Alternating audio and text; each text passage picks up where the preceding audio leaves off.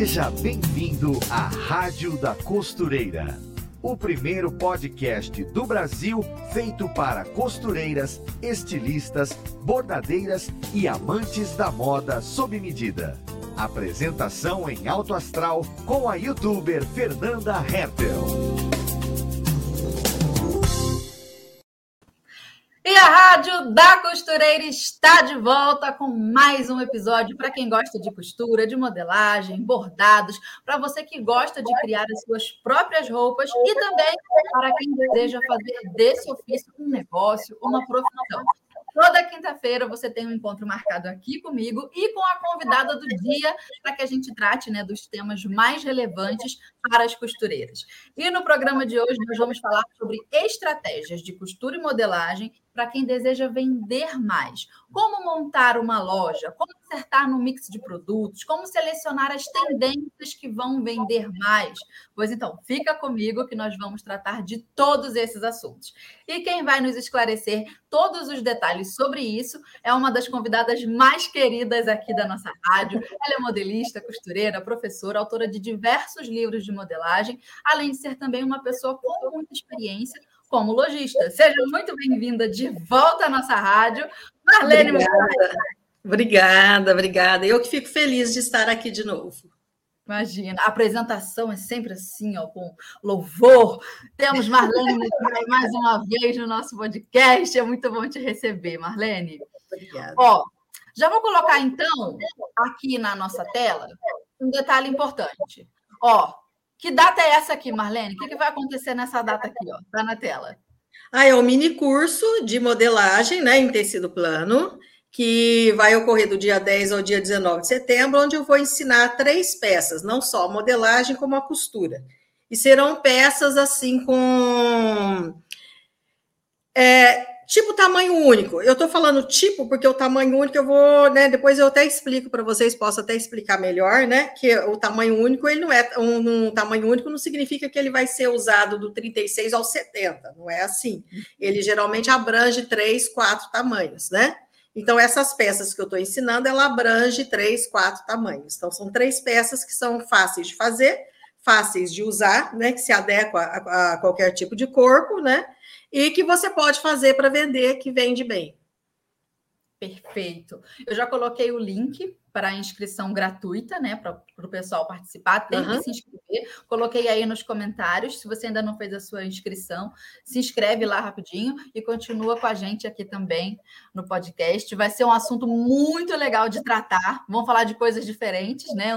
Um uhum. tema diferente. Estratégias de costura e modelagem, já pensando ali na pessoa que vai criar uma loja, precisa de uma produção, quer vender, tendências, o que, que vai vender mais. Então, vamos conversar de tudo isso. E para uhum. começar, mensagem vou colocar aqui na tela, então, Marlene, o primeiro tópico da nossa pauta. Para quem deseja montar uma loja de roupas, né, com produção própria, por onde que a criatura começa? Primeira coisa é o dinheiro, né? Você vai precisar de um capital, né?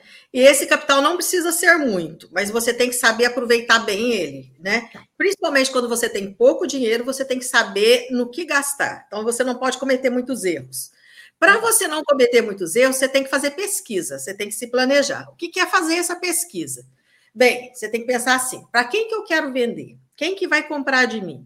É, sempre começa fazendo, é, como que se diz? É, os artistas falam muito quando se faz um laboratório. O que, que é você fazer um laboratório? É você ser sacoleira antes.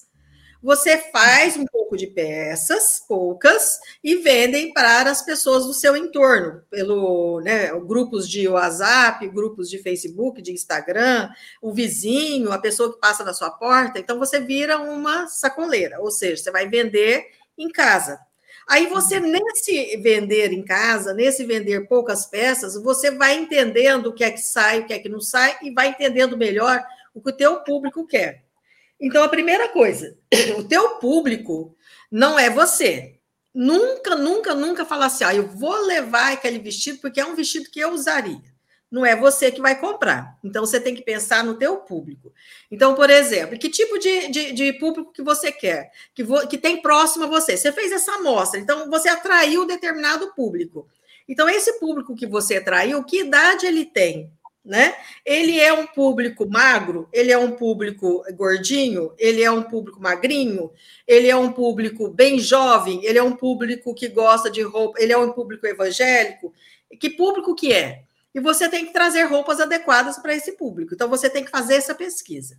Você tem que pesquisar que cores que essas pessoas mais gostam, é, que tipo de roupa elas mais usam. Elas usam mais vestido, elas usam mais saia e blusa, elas usam mais calça e blusa, mais short e blusa, mais vestidinho. Esses vestidos são mais larguinhos ou são justinhos ao corpo? É vestido de menina de adolescente ou é vestido assim, né? Ou é vestido de uma menina, de uma pessoa que trabalha fora, que ela compra para trabalhar fora. Então tudo isso você tem que pesquisar pegar um caderno, anotar tudo. E nunca ficar só na cabeça, porque a gente esquece, você Verdade, não lembra. Então, isso, né? Anotar em caderno.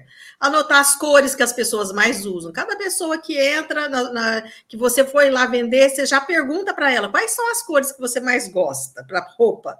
A pessoa vai te dizer. Então, quando você for comprar tecido para fabricar, você já compra aquelas cores que a pessoa gosta. Uhum. Investir muito pouco em, no que está muito bombando, que está muito na moda, e investir mais no clássico, né? Porque você está começando, então é sempre bom você investir mais no clássico, né? É, uhum. isso faz, é, faz toda a diferença, porque o clássico não sai de moda e aquela roupa daquela moda daquele ano, você tem que investir menos, porque você vai vender, porque está todo mundo procurando, mas no ano seguinte já ninguém quer mais. Então você não pode correr o risco de ter mercadoria encalhada. Então, esses são os primeiros conselhos que eu dou. Depois que você fez toda essa experiência, tudo, você está vendendo, você está bombando, você está vendendo bem, aí você fala assim: agora eu quero abrir uma loja física, num ponto. Hum. Ponto é a primeira coisa, a segunda e a terceira, quando você vai abrir loja física. Ah, você tem que pensar o ponto. O que não pode? Abrir loja de roupa em lugar feminino onde só passa homem. Né? Só homem hum. que passa ali. Então não adianta, ele não vai entrar na tua loja. Abrir loja de roupas femininas, por exemplo, um lugar que não ou masculino ou infantil, seja o que você for trabalhar, onde não passa ninguém a pé. Porque assim, ah, aquela rua bomba, nossa, a rua mais movimentada da cidade, mas todo mundo passa de carro. Vup, vup. Aí a pessoa vai, vup, viu a loja, nossa, que interessante, mas ela, até ela virar estacionar, ela já foi embora. Sim. A pé, quando é um lugar que já tem bastante comércio, já tem bastante outros comércios, tem que ser um lugar que tem mais outros comércios. Imagina um lugar que só tem casa de morado, você sozinho lá. Isso funciona numa cidade pequena de interior, que todo mundo conhece todo mundo, aí as pessoas até vão na casa da pessoa.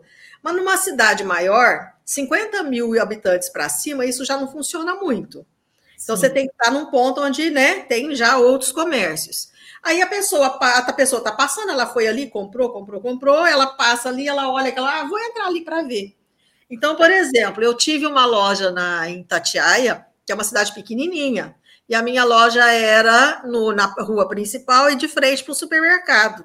Menina, no dia que o supermercado, sábado, sexta e sábado, era o dia que eu mais vendia, porque a pessoa ia no mercado, olhava a loja, ah, vou dar uma passadinha ali, né? Sim. Aí vou entrar ali. Né? Tinha farmácia, tinha papelaria, tinha outras lojas de roupa. Então, assim, era um lugar que as pessoas andavam muito a pé para lá e para cá. Então, isso é importante. É lugar que tem movimento a pé para a pessoa poder entrar na sua loja, né? Não de carro. Isso é um ponto. E o ponto tem que ser num lugar aonde você tem público já passando ali. E o teu público, você não vai, como eu falei, eu não vou abrir uma loja de roupa num lugar onde só tem é, comércio, né, e empresas que trabalham só homem. Eu não vou vender, né? Uhum. É, então, isso, isso é, é para qualquer coisa, seja para roupa, para comida, para etc., para tudo, né? São coisas que você tem que prestar atenção na hora da escolher, da hora que você vai escolher. Saber colocar mercadoria exposta, isso é muito Era isso que eu ia perguntar. E a vitrine, né? O jeito de colocar uma roupa perto da outra nas araras, tem uma estratégia, não tem? Eu fiz, eu fiz um vídeo sobre isso, tem lá no meu canal no YouTube, eu fiz um vídeo só sobre isso, porque é o que mais erro. Gente, eu uhum. vejo loja, dá vontade de entrar lá e falar assim, menina, deixa eu arrumar a tua loja, deixa eu dar um jeito, porque desse jeito que tá aqui não vai vender. É aquela vitrine que põe verde, amarelo, azul, cor de rosa, um monte de roupa, tudo misturado, aquele monte de coisa embaixo ali, aqueles acessórios misturados, nada combinando com nada. Aí a pessoa passa, você vê é aquilo tudo combinando, assim, você não tem vontade de, né? É, é, é aquela princípio, é, pensa em você, por exemplo, você tem lá no teu guarda-roupa, às vezes você tem muita roupa. Você abre lá e fala assim, ah, mas parece que não tem roupa para mim. Mas é porque tá tão bagunçado que você nem lembra que aquela blusa poderia combinar com aquela calça. Se você uhum. colocasse no cabide aquela calça já junto com aquela blusa, né, no mesmo cabide, né, na hora que você for procurar roupa, seria até mais fácil. Opa, esse conjuntinho aqui, né, veste legal. É a mesma coisa de uma vitrine, tem que estar tá ali tudo mostrando, a blusa combinando com o short, ou com a calça, ou com a saia que você pôs, o vestido combinando com aquela blusa, com aquele conjunto, assim, né, por exemplo, todos em tons da mesma cor, né? Então, trocar a vitrine toda semana, porque o cliente passa hoje, nossa senhora, aquela blusa não vê, aquela loja não vende nada, porque tá aquela blusa lá o tempo todo, né, não sai do lugar, né? Então, uhum. toda semana trocar vitrine, sempre combinando com os acessórios direitinho, que aí você vende o conjunto e vende o acessório. Uhum. Isso é muito importante. Nas araras, ah, eu tenho bastante roupa, eu vou jogar tudo nas araras. Aí fica aquele montoeiro que a pessoa não consegue nem abrir entre um cabide e outro. Isso é um erro, né? Você tem que ter menos para a pessoa poder abrir a peça inteira, né? Vir aqui, eu vejo ela inteira. Por cores, separar por cores, né? Todos os verdes, todos os azuis, todos os vermelhos, aquele cor degradê, é mais harmônico para a visão. Você olha com, com nossa, que, que lindo, né? Que tá bonita essas cores. A pessoa já tem a cor que ela gosta. A pessoa que gosta de rosa, ela tá sempre comprando rosa. A pessoa que gosta de uhum. azul, ela tá sempre comprando azul ela vê aquela, todas aquelas cores né, que ela gosta, tudo junto, ela já vai ali, né? Agora, se está tudo misturado, ela nem enxerga, fica tudo uma bagunça, né? É igual o guarda-roupa seu lá, todo bagunçado. Eu coloco o meu guarda-roupa com as roupas todas por todas as verdes, todas, sabe? Tudo por cores. Né? Porque para mim, até para visualizar, né? Hoje parece que a gente até levanta querendo usar verde, levanta querendo usar rosa, né? Aí tá tudo ali harmônico, você acha melhor as roupas para você vestir né? Isso é. Acho que os vendedores também, né? Tem que estar treinado. Ou a própria pessoa que vai vender, ou alguém que está ali trabalhando. Não, não, treinamento, sim, é tratar bem as pessoas. E não tem muito segredo, não. É só você tratar bem, você sorrir, né? Sim. É você não ficar com picuinha. Gente, o que, que foi um, um lugar? Ai, gente, o que, que eu fui? Eu fui num lugar que eu fui comprar uma coisa, né? E eu falei, ai, gente, eu não consigo lembrar o que, que era. Aí eu falei para a moça assim, eu queria, né? Isso. Ela falou assim: ah, foi caneta. Caneta hum. permanente, sabe essa caneta permanente? Uma papelaria. Gente, eu fiquei com tanta raiva que eu não entrei mais nessa papelaria. Aí eu fui comprar a, a coisa, ela falou assim: ah, tem essa caneta aqui, essa que era bem mais cara. Essa caneta aqui é melhor. Eu acho, se fosse você, eu compraria essa porque é melhor. Eu falei assim: não, mas eu quero essa marca, eu quero essa caneta. Porque a função daquela que ela estava mostrando é para quem vai pintar os desenhos, né? Hum. Eu não ia pintar, eu é para fazer o molde, então é caneta só preta, né? A ponta tinha que ser, né? De acordo. Então, assim, você não sugere para o teu cliente, eu acho que você devia levar esse. Não, você não acha nada, é o teu cliente que tem que achar, né? É ele que está querendo comprar, que às vezes ele está procurando aquilo que você não quer que ele leve, você quer que ele leve uma outra coisa que você acha que para ele vai ficar melhor, mas aquilo, dentro da, do que ele vai usar, da função que vai ter aquela peça que ele está procurando, né, ele precisa dela.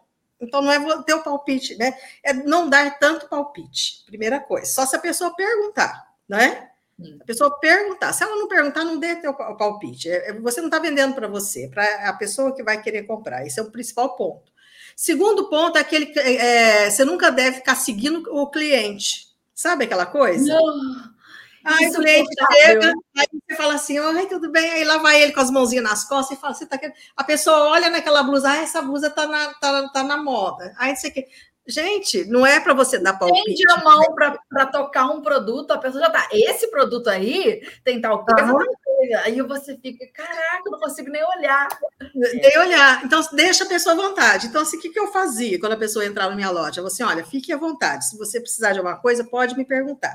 Você deixa a pessoa ali, né? Desvirar. Aí a pessoa fala, essa aqui tem mais tamanhos, ou tal, tal, não sei o quê. Aí você atende, né? Uhum. Mas é, isso é, é importante. E nunca ficar batendo boca com cliente sobre política, sobre religião, sobre não sei o quê, uhum. você entendeu? Assunto é, ninguém fala. Polêmico, né? Você não fala, não, não tem. Não, não, não, é a tua função, né? Você não é jornalista, você não é, né? É, como é que fala? Detentor da verdade, nem, nem precisa dar opinião na vida do outro, nem, nem querer convencer o outro com a tua opinião, né? Isso em loja não pode acontecer. Você perde o cliente ali para sempre. Você fica sendo aquele, aquele lojista rabugento que a pessoa só entra na tua loja quando ele não achou em nenhum outro lugar. Sim, né?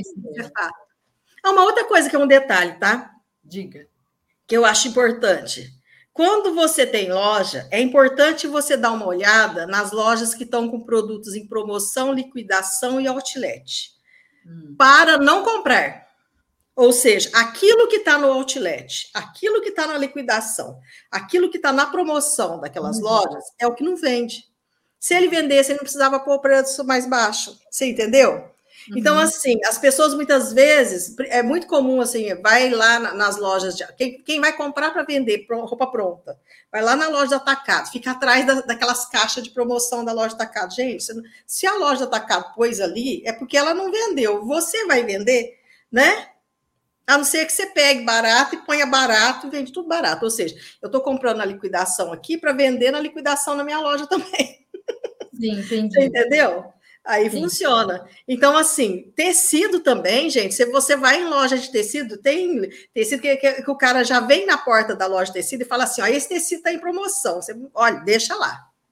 Se ele está em promoção, é porque o cara está com aquilo encalhado e você vai encalhar as peças que você fizer com, aquela, com, aquela, com aquele tecido. Eu vi uma frase que fala que o segredo, um dos segredos para você também vender bem é você saber comprar bem. Desde ah, sim. comprar bem a sua matéria-prima, quanto o preço, né? Se você compra no sim. volume, você paga mais barato. A margem, Eu, tem uma frase que o, que, o, meu, que o meu avô falava: você não ganha é, na venda, você ganha na compra. Isso, isso mesmo. É escolher a qualidade da, do que você está comprando, seja do tecido, seja, né? Seja do, das roupas que você vai vender, você ganha na compra. Porque aí é você escolher bem o produto, escolher o preço, né? Ganhar no preço, ter, uma, ter uma boa, um bom preço para você poder fazer e revender né, com mais lucro. Sim. Quanto mais barato você paga por aquilo que você vai vender, melhor você vai vender, né? Então é negociar, isso é importante. Eu ouvi uma pessoa falando uma vez que o, dos, o maior desafio de quem tem uma loja física, seja de qualquer tipo de produto, é acertar no mix de produto. Que a pessoa tem que ir testando e testando, que isso aqui sai, isso aqui não sai, é, para esse público aqui, nessa estação do ano, vende isso. É então, focar. Eu vou dar um exemplo, é focar. Então, por exemplo, não adianta você abrir uma loja, ah, vou pôr tudo. Eu vou pôr calça jeans, eu vou pôr calça social, vou pôr saia, vou pôr blusa, vou pôr vestido. Vou... Você vira uma mistura, você... é, é uma loja de, co... de, na... de nada de coisa nenhuma. Ou seja, aquela loja que tem tanta coisa de tudo, que nada do que ela tem, ela tem com qualidade, ela tem com variedade. Sim. Então, por exemplo, eu não vendia jeans. Por que razão? Porque calça jeans, tem lojas que só vende jeans. Se eu ponho uma loja que eu estou vendendo vestido, blusa, etc, etc, e eu ainda ponho jeans, a pessoa não vai comprar o jeans de mim, porque eu vou ter que comprar pouco jeans, porque primeiro que não vai caber na minha loja um estoque. Então, a uhum. pessoa, quando ela quer comprar jeans, ela vai na loja que só vende jeans, ou ela vai nessas mega lojas, tipo Renner, que tem né, tudo em grande quantidade, porque a loja já é grande, né, já, é, já são 10 lojas dentro de uma só, aí você consegue vender, né? Assim, vamos supor, aquela loja consegue vender. Mas é, é uma mercadoria que não compensa você ter um pouquinho. Aí vou ter um pouquinho de jeans. Não, você tem uma loja só de jeans e t-shirts, né? Uhum. Ou você, que seria um nicho, né? Um, um nicho, ou você tem uma loja que você vende a moda, a modinha, né? O que está na uhum. moda. Você... Então, por exemplo, eu vendia vestido, blusa e saia. De saia, eu vendia para um modelo só de saia, que era saia vazia com pala, que era o que eu vendia bastante. Então, eu tinha uma variedade de estampas, de tamanhos desse modelo de saia. Porque a saia vazia, a vantagem dela para vender é que ela precisa servir na cintura. E o que o resto ela abre. Se a pessoa tem um quadril um pouco maior, ela vai ficar um determinado caimento. Se ela tem um pouco menor, vai ficar um outro caimento, mas vai servir. Uma saia lápis só serve quem tem aquela cintura e tem que acertar no quadril. Sim, perfeito. Complica mais. Então, eu vendia assim. Eu vendia vestido, eu vendia vestido longo e curto até o joelho, né? Se tivesse na moda mini, mini eu vendia também. Mas assim, eu tinha dois preços de vestido. O preço do vestido longo, o preço do vestido curto.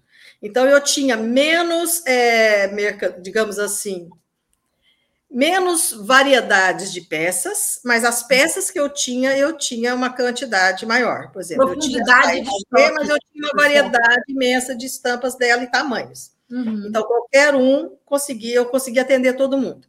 Então, eu tinha vestidos, por exemplo, eu tinha uma grande variedade de tamanhos, etc., de um determinado modelo. Eu tinha uns quatro ou cinco modelos só, você entendeu? Mas dentro desses quatro ou cinco, eu, eu conseguia atender todo mundo. Entendi. Entendeu? Uhum. Então, assim, esse mix de peça para você vender, aí o que você não pode é correr o risco de querer ser uma Renner dentro de uma loja de, de 5 por 5 metros, né? entendeu? Você não vai conseguir ter todo o estoque e você não vai atender ninguém. Aí vem a pessoa, eu queria esse jeans, que jeans você tem? Aí você tem dois modelos só. Aí você tem três tamanhos só. Então não adianta.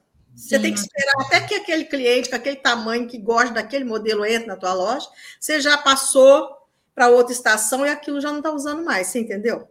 Uhum. Eu vi uma influenciadora, ela monta e dá aulas sobre isso, né? De como montar uma loja online, né? E no caso dela, a experiência vem de joias, semi-joias, que ela é, montou a, a, loja dela, teve muito sucesso, empreendeu e agora ensina a galera como é que faz o mesmo, né? Uhum. E, ela, e ela falou que quando você tem uma variedade de produtos, mas um pouquinho né, de cada um, aquele modelo que é sucesso, que todo mundo pede, porque viu na foto do Instagram, porque viu no site, as pessoas ficam revoltadas quando aquele produto de sucesso não está disponível para que ela compre de novo, para que ela compre para dar de presente, para que ela compre porque ela viu na foto, porque está todo mundo querendo.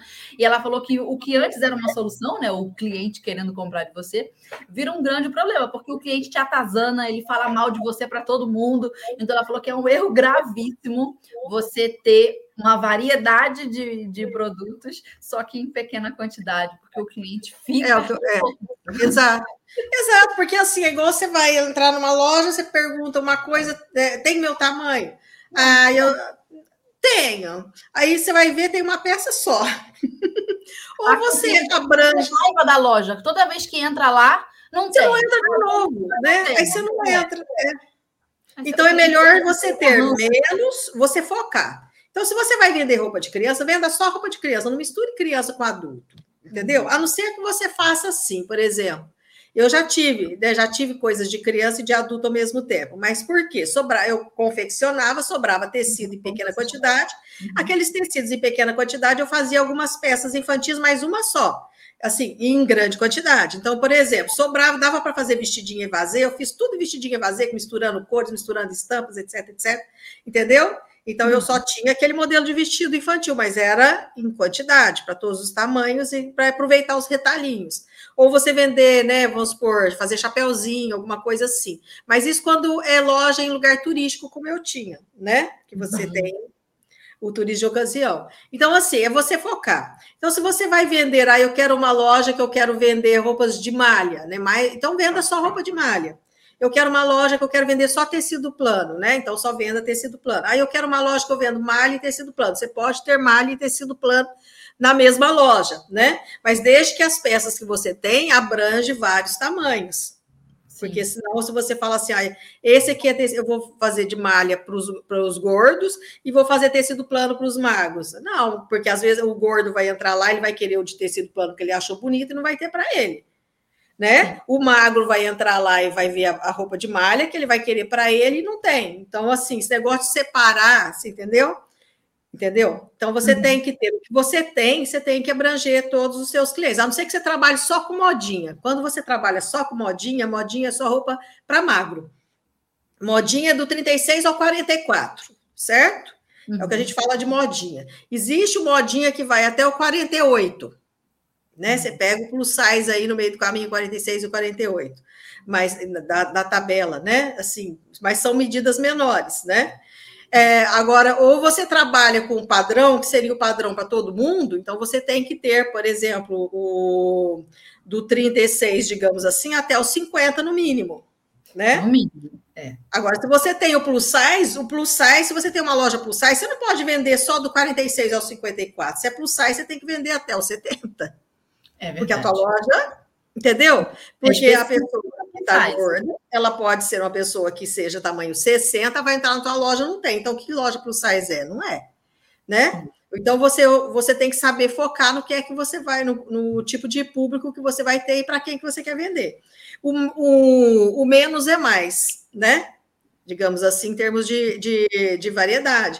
Você vê, por exemplo, que pela internet existem lojas que vendem só vestido, só fazem vestido. Então você sabe que ali tem vários vestidos, né? Que tem vestidos de diversos modelos. Você tem loja que vende na internet só plus size. Então você sabe que você encontra, né? Uma variedade legal de modelos plus size, de tamanhos, né? Então você é, vai então, direto, né? vai direto ali, né? Quando você vai vender online, né? Mas roupa ainda se vende mais na loja física do que em online. Todos os comerciantes que eu conheço que trabalham, mesmo de atacado ou de varejo, que eu pergunto, né, que tem loja online e tem a física, sempre fala que o online corresponde a 25, 30% só Caramba. das vendas. Porque a pessoa tem um certo medo de comprar e não servir. Uhum, entendeu? Sim. É, você fala assim, nossa, mas eu vou comprar, eu quero um vestido justinho. Aí você fala assim, mas é justo, mas e se não servir no justo, no meu justo? Sim. Né? No meu corpo. Então, ah, então as pessoas têm um certo medo, você entendeu? Para o plus size, por exemplo, tem que tem assim, o, o, gordinho não é gordinho igual, nem o magrinho é magrinho igual, mas o gordinho ele não é gordinho igual. Então tem aquele, por exemplo, eu tenho corpo é, busto 48, né? é, cintura 48, quadril 46, mas o meu braço é 44, a largura do meu braço. Então, a uhum. cava, para mim, não pode ser muito alta. Você entendeu? Não Na tabela, se eu fizer o tamanho 48 e a cava do tamanho 48, a cava vai ficar grande demais para mim, uhum. a altura da cava, porque o meu braço é fino. Você entendeu? Mas uhum. tem o gordinho que é o contrário, ele tem as proporções do corpo menor, mas ele tem um acúmulo, ele, o braço dele é mais cheio, é mais gordo. Aí uhum. ele precisa de uma cava maior, você entendeu? Sim. Então, aí você pega lojas plus size, em, é muito comum isso, em lojas plus size, você vê que é, quais, qual é o modelo mais comum plus size que a gente vê nas lojas?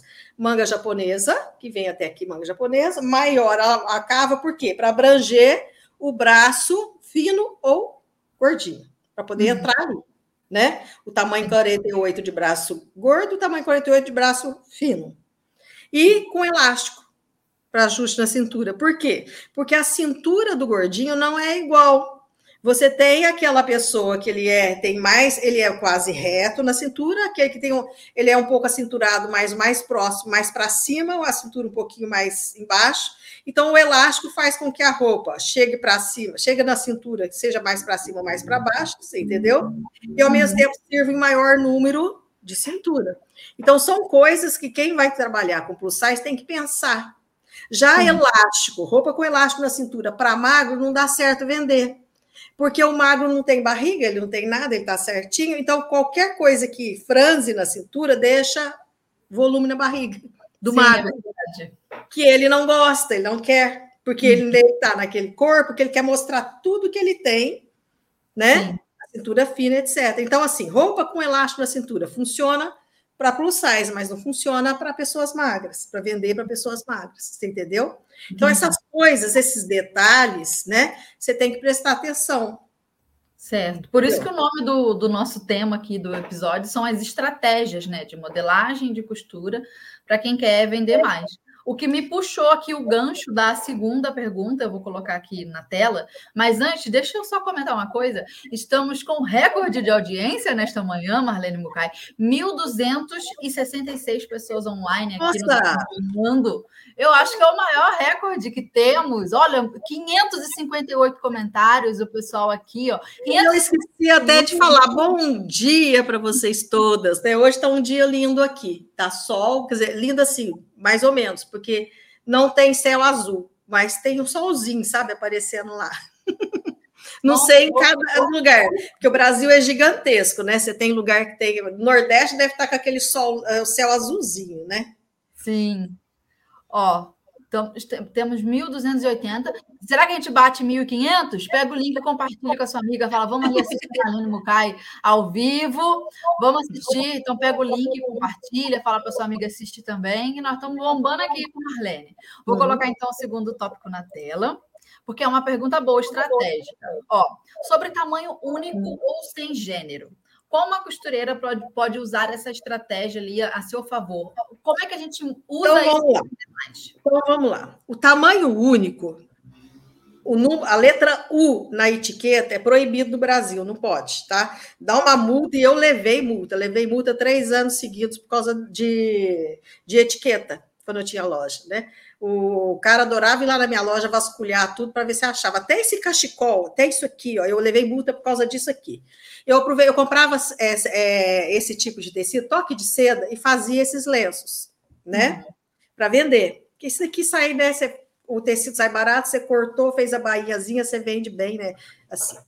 Então, assim, não tinha etiqueta, porque, gente, tinha etiqueta assim, tinha etiqueta de composição, né? Poliéster, etc, etc. Tinha etiqueta de composição, mas não tinha o tamanho. Gente, isso aqui precisa ter tamanho? Pois tem que ter. Tinha que ter o M. Aí eu levei multa porque não tinha o M lá, entendeu? Podia ser P, podia ser G, mas tinha que ter uma letra de tamanho, mas não podia ser U. Aí, assim, é, ah, tem que ter, tem que ter o tamanho, tá? Aí no ano seguinte eu fiz com o tamanho U.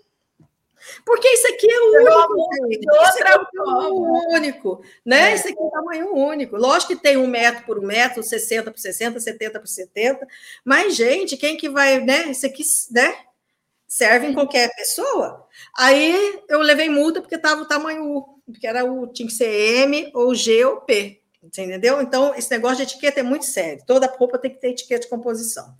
Aí vamos lá, o que seria o tamanho único? Então, você pode, são peças que sirvam em maiores, em, em uma grade maior de pessoas, em tamanhos maiores.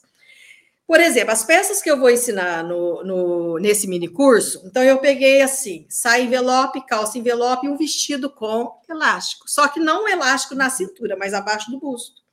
Então, o que, o que vai servir nas magrinhas vai ficar legal nas magrinhas e vai ficar legal nas gordinhas, né? Sim. Porque se eu fosse pôr na cintura, as magrinhas já não iam querer, embora você possa. Eu ensino até que você pode pôr na cintura. Então, assim, esse. É, então, eu fiz peças mais largas com elástico. Então, esse vestido, o vestido kimono, manga kimono. Portanto, a manga, assim, ó. Essa aqui é uma manga aberta, assim, kimono. Não sei se dá para vocês verem. né? A manga mais aberta. Então, ele serve uhum. em bracinhos gordinhos ou magrinhos. Então, é um tamanho que você vai fazer, o tamanho M, tamanho 40, ele vai servir no tamanho 36, 38, 40 e 42, né? A calça, mesma coisa. Essa calça ela vai servir, nós vamos fazer o tamanho 40, mas ela vai servir no, 38, no 36, no 38, no 40, no 42 e no 44. Vai mudar o transpasse. A saia, a mesma coisa. Isso é tamanho único. Se eu quero, eu trabalho com roupa plus size. Você faz o tamanho é, 48 ou 50, que vai servir do 46, 48, 50 e 50, não, ou, ou perdão, 48, 50, 52, 54, você entendeu? Então você faz uma, você pode fazer dois, dois tamanhos só, um M e um G. O G para plus size e o M para as pessoas abaixo do 44. Então vai servir, isso é seria o tamanho único. O tamanho é, sem gênero, ou sui generis, ou é o mesmo que unissex, gente. Já, o unissex já existe desde a década de 70. Que, que são as roupas unissex que vocês todos conhecem? Camiseta. Uhum. Você pode comprar uma camiseta masculina, tamanho P. Se você for tamanho M, ela vai te servir. Se ela é uhum. branca, é o mesmo corte, mesmo, né? Mesmo processo de, de, de fazer. Então, assim, a camiseta, t-shirt, né, que a gente fala, a, a, calça de moletom, a blusa de moletom, a jaqueta de moletom com capuz, sem capuz, né? Essas peças são consideradas unissex ou sem gênero. Ou seja, você pode fazer uma grade com cores neutras, cinza, branco, preto, bege, azul, que você vai vender tanto para mulher como para homem. Você pode oferecer tanto para o público masculino como para o público feminino. Isso é hum. sem gênero. Agora está entrando nesse sem gênero blazer e camisa. A camisa sem pensa, a camisa soltinha e o blazer. Por quê? Porque aquela coisa de que o blazer feminino, o botão é virado para o lado esquerdo e o masculino para o lado direito, já não está sendo mais, é, já não se dá mais importância na moda. Por que razão? Porque é, aí entra com o que, tá, que a sociedade está vivendo muito hoje, que é não discriminar, né? Uhum. Ou seja, o, o homem, a mulher ou o público LGBTQIA+, né? Sim. Ou, né? O, pode usar a mesma peça. Então, é, os blazer hoje não importa tanto para onde o botão está virado. Primeiro que o jovem nem olha isso. O jovem Verdade. nem olha. Para onde os botões da camisa tá virado, onde a, a braguilha da calça tá virada. O jovem não olha isso, ele nem sabe para que lado é. Se você perguntar para um adolescente de 16 anos, de 20 anos, assim, você sabe para qual lado tem que ser virada a braguilha da tua calça? Ele nem sabe. Ele vai lá, olhou na calça jeans, serviu o, o, o, o vendedor ofereceu aquela como sendo masculina, ele vestiu, certo? Uhum. Vestiu pronto. Então, isso é a moda sui generis. Então, por exemplo, blazer com o mesmo corte sendo vendido para homens e mulheres. Camisas com o mesmo corte sendo vendido para homens e mulheres. Então, isso daí, ainda hoje, eu até tenho modelagem no livro Alfaiataria, onde eu ensino a calça masculina, a camisa masculina e a camisa feminina separado mas eu acho que daqui a 10 anos não vai haver essa separação mais. Eu, eu estou usando mais 10 anos. Porque na grande moda, na moda, assim, digamos assim, de desfiles, isso já está acabando, né?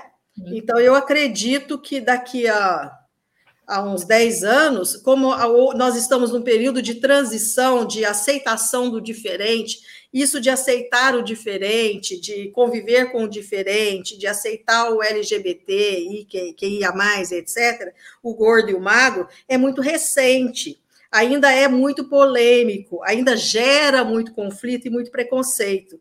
Mas isso agora, nessa geração que, que foi criado da forma antiga, e está com a cabeça moldando para a forma atual de pensar. Então, uhum. daqui a 10 anos, todo mundo pensa com a forma atual, certo? Aqueles Por quê? Porque as pessoas que tinham preconceitos maiores já vão estar tá todos mortos, vão morrendo, os mais velhos, né? Aqueles que são mais, né? Por exemplo, eu tenho 58, daqui a 30 anos, ó, já fui, certo? Já mudei, já estou lá em outro plano. Então, assim, aquele, se eu tiver algum pensamento meio é, preconceituoso, vai morrer comigo. Então, a geração uhum. do meu filho já não vai pensar como eu.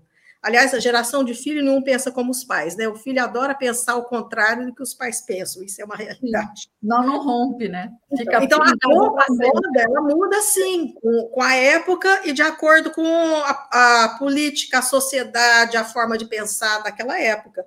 Então, assim, nessa época está havendo essa transição. O jovem já não se preocupa mais com, com o lado direito ou esquerdo né, do abotoamento de roupa nenhuma. Daqui a 10 anos, você vai ter uma moda mais eclética, que você vai lá, não vai ter aquela seção masculina e a seção feminina, vai ter a seção de roupas, onde você vai ter blazer, calça, saia, tal, tal, tal, tal, e você vai a né, escolher de acordo com o seu estilo.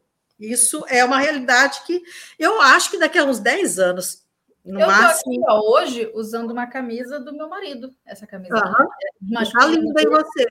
É, né? ficou pequena nele, a gente percebe porque ó, é bem deslocada a costura do ombro, que né? Ó, sim, tá sim. Que aí entra numa outra moda. Esse ombro deslocado, porque o masculino ele tem um ombro maior, Sim. Olha para você ver como as coisas casam. Ao mesmo tempo que está vindo uma moda sui generis, que também é muito econômica para a confecção. Você produzir uma peça que vai servir mais pessoas é, é mais econômico. Uma peça o, é, unissex é mais econômico, né? Sim. Trabalheira então, de assim, modelagem. É. Então, assim, os ombros são maiores porque os homens têm ombros mais largos. Só que para a mulher ele vai ficar caído. O que entra numa moda, na camisa sua, acaba se tornando oversize. Isso, aquela roupa um larguinha, é a chamada roupa confortável, que está muito em moda agora. Né? Então, assim, o oversize é um movimento, assim como o movimento de roupa sui generis, ou sem gênero, ou unissex, é um movimento atual né, de buscar conforto e peças únicas, ou seja, de você poder usar uma peça que você admira muito no, no universo masculino e você jogar para você. É você poder ir lá num lugar que vende terno, comprar um terno masculino e vestir em você. Você entendeu? Aí você põe lá um echarpe para dar o seu colorido, a sua feminilidade, né? Mas você pode usar um terno masculino. Você entendeu? Você vai usar com uma blusa mais, né, com babadinho, alguma coisa, vai pôr um echarpe. Marlene Detrize, na década de 40, fez isso. Marlene Detriz, por isso que eu chamo Marlene, por causa de Marlene Detriz, mas né, minha mãe que pôs, né, não fui eu. Mas assim, Marlene Detriz, ela era alemã, né? E ela era uma atriz do cinema da década de 40, 30, 40 e 50, e ela ficou assim, uma polêmica que gerou uma polêmica imensa, porque ela apareceu com um terno masculino. Ela simplesmente comprou um terno masculino e colocou no corpo. E tem essa foto aí, vocês podem procurar, ela até assim, né, fumando, que né, né hoje já é outra, outra coisa, né, que se, é, é, né, mas era fruto daquela época. Ela fez isso, né, e ficou lindo nela. Então, não, essa foto, ela é, como se diz, icônica porque ficou lindo nela. E isso numa época, gente, década de 40, onde as ah, mulheres é usavam saias e vestidos. Oi? É aquela é das sobrancelhas fininhas. Sim, sim, sim. A Ledetriz é a sobrancelha fininha, né? Uhum. Então, ela usou, e isso agora, né, tá bem em moda. Você vê muitos artistas com blazer femininas, que eu vi, né, que a gente vê, com blazer, exatamente, né, aí. E ela tem uma outra dela, mais bonita ainda a foto, que ela está de corpo inteiro, né, andando, caminhando, com uma calça de pregas, porque as calças masculinas de terno naquela época eram todas com pregas na frente, um, um paletó e uma camisa branca. E em tom bege era o, o tailleur que ela usou, né? O tailleur não, o costume, que ela usou com colete e tudo. Aí, aí, tá vendo? Isso, gente, década de 40, onde as mulheres sequer pensava em usar roupa masculina, né? Mas eu acho que a mulher tem mais liberdade, né, de vestir a roupa masculina. Agora os rapazes eh, ficam meio tímidos de vestir um vestido. Vai mais nas cores, né? O, é.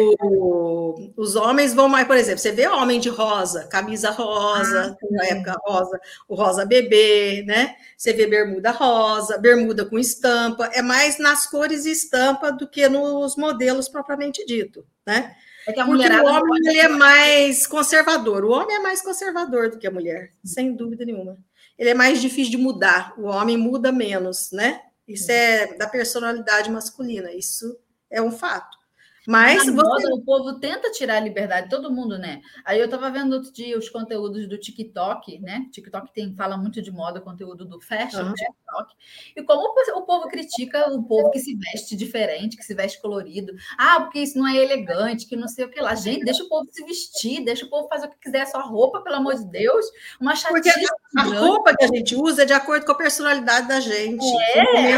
A gente, a gente também muda, né? A gente muda o modelo. Aí fala que é vulgar, deixa a pessoa quer se vestir vulgar, deixa ela quer se vulgar, deixa ela. deixa, é o corpo dela, deixa ela se vulgar. Uhum. É, mas isso na. É, essas opiniões de moda, esses é, personagens de TikTok que comentam moda, geralmente ou são estudantes de moda, né? Geralmente são estudantes de moda, ou pessoas que é, fazem desfile, ou fazem, ou até alguns são estilistas, mas a maioria é estudante de moda. Então é aquela coisa de faculdade. Quando você está na faculdade, seja ela qual for, você está com conteúdo tudo na tua cabeça, aí você considera aquilo que você aprendeu ali tudo verdade. Sim. Né? Você quer reproduzir. Então, eu aprendi que não pode usar tal estampa com tal cor, então eu quero repassar isso. Isso é uma coisa do jovem estudante, né? Esse tipo de comentário. Que é válido também, né? Tem pessoas que vai até para ela.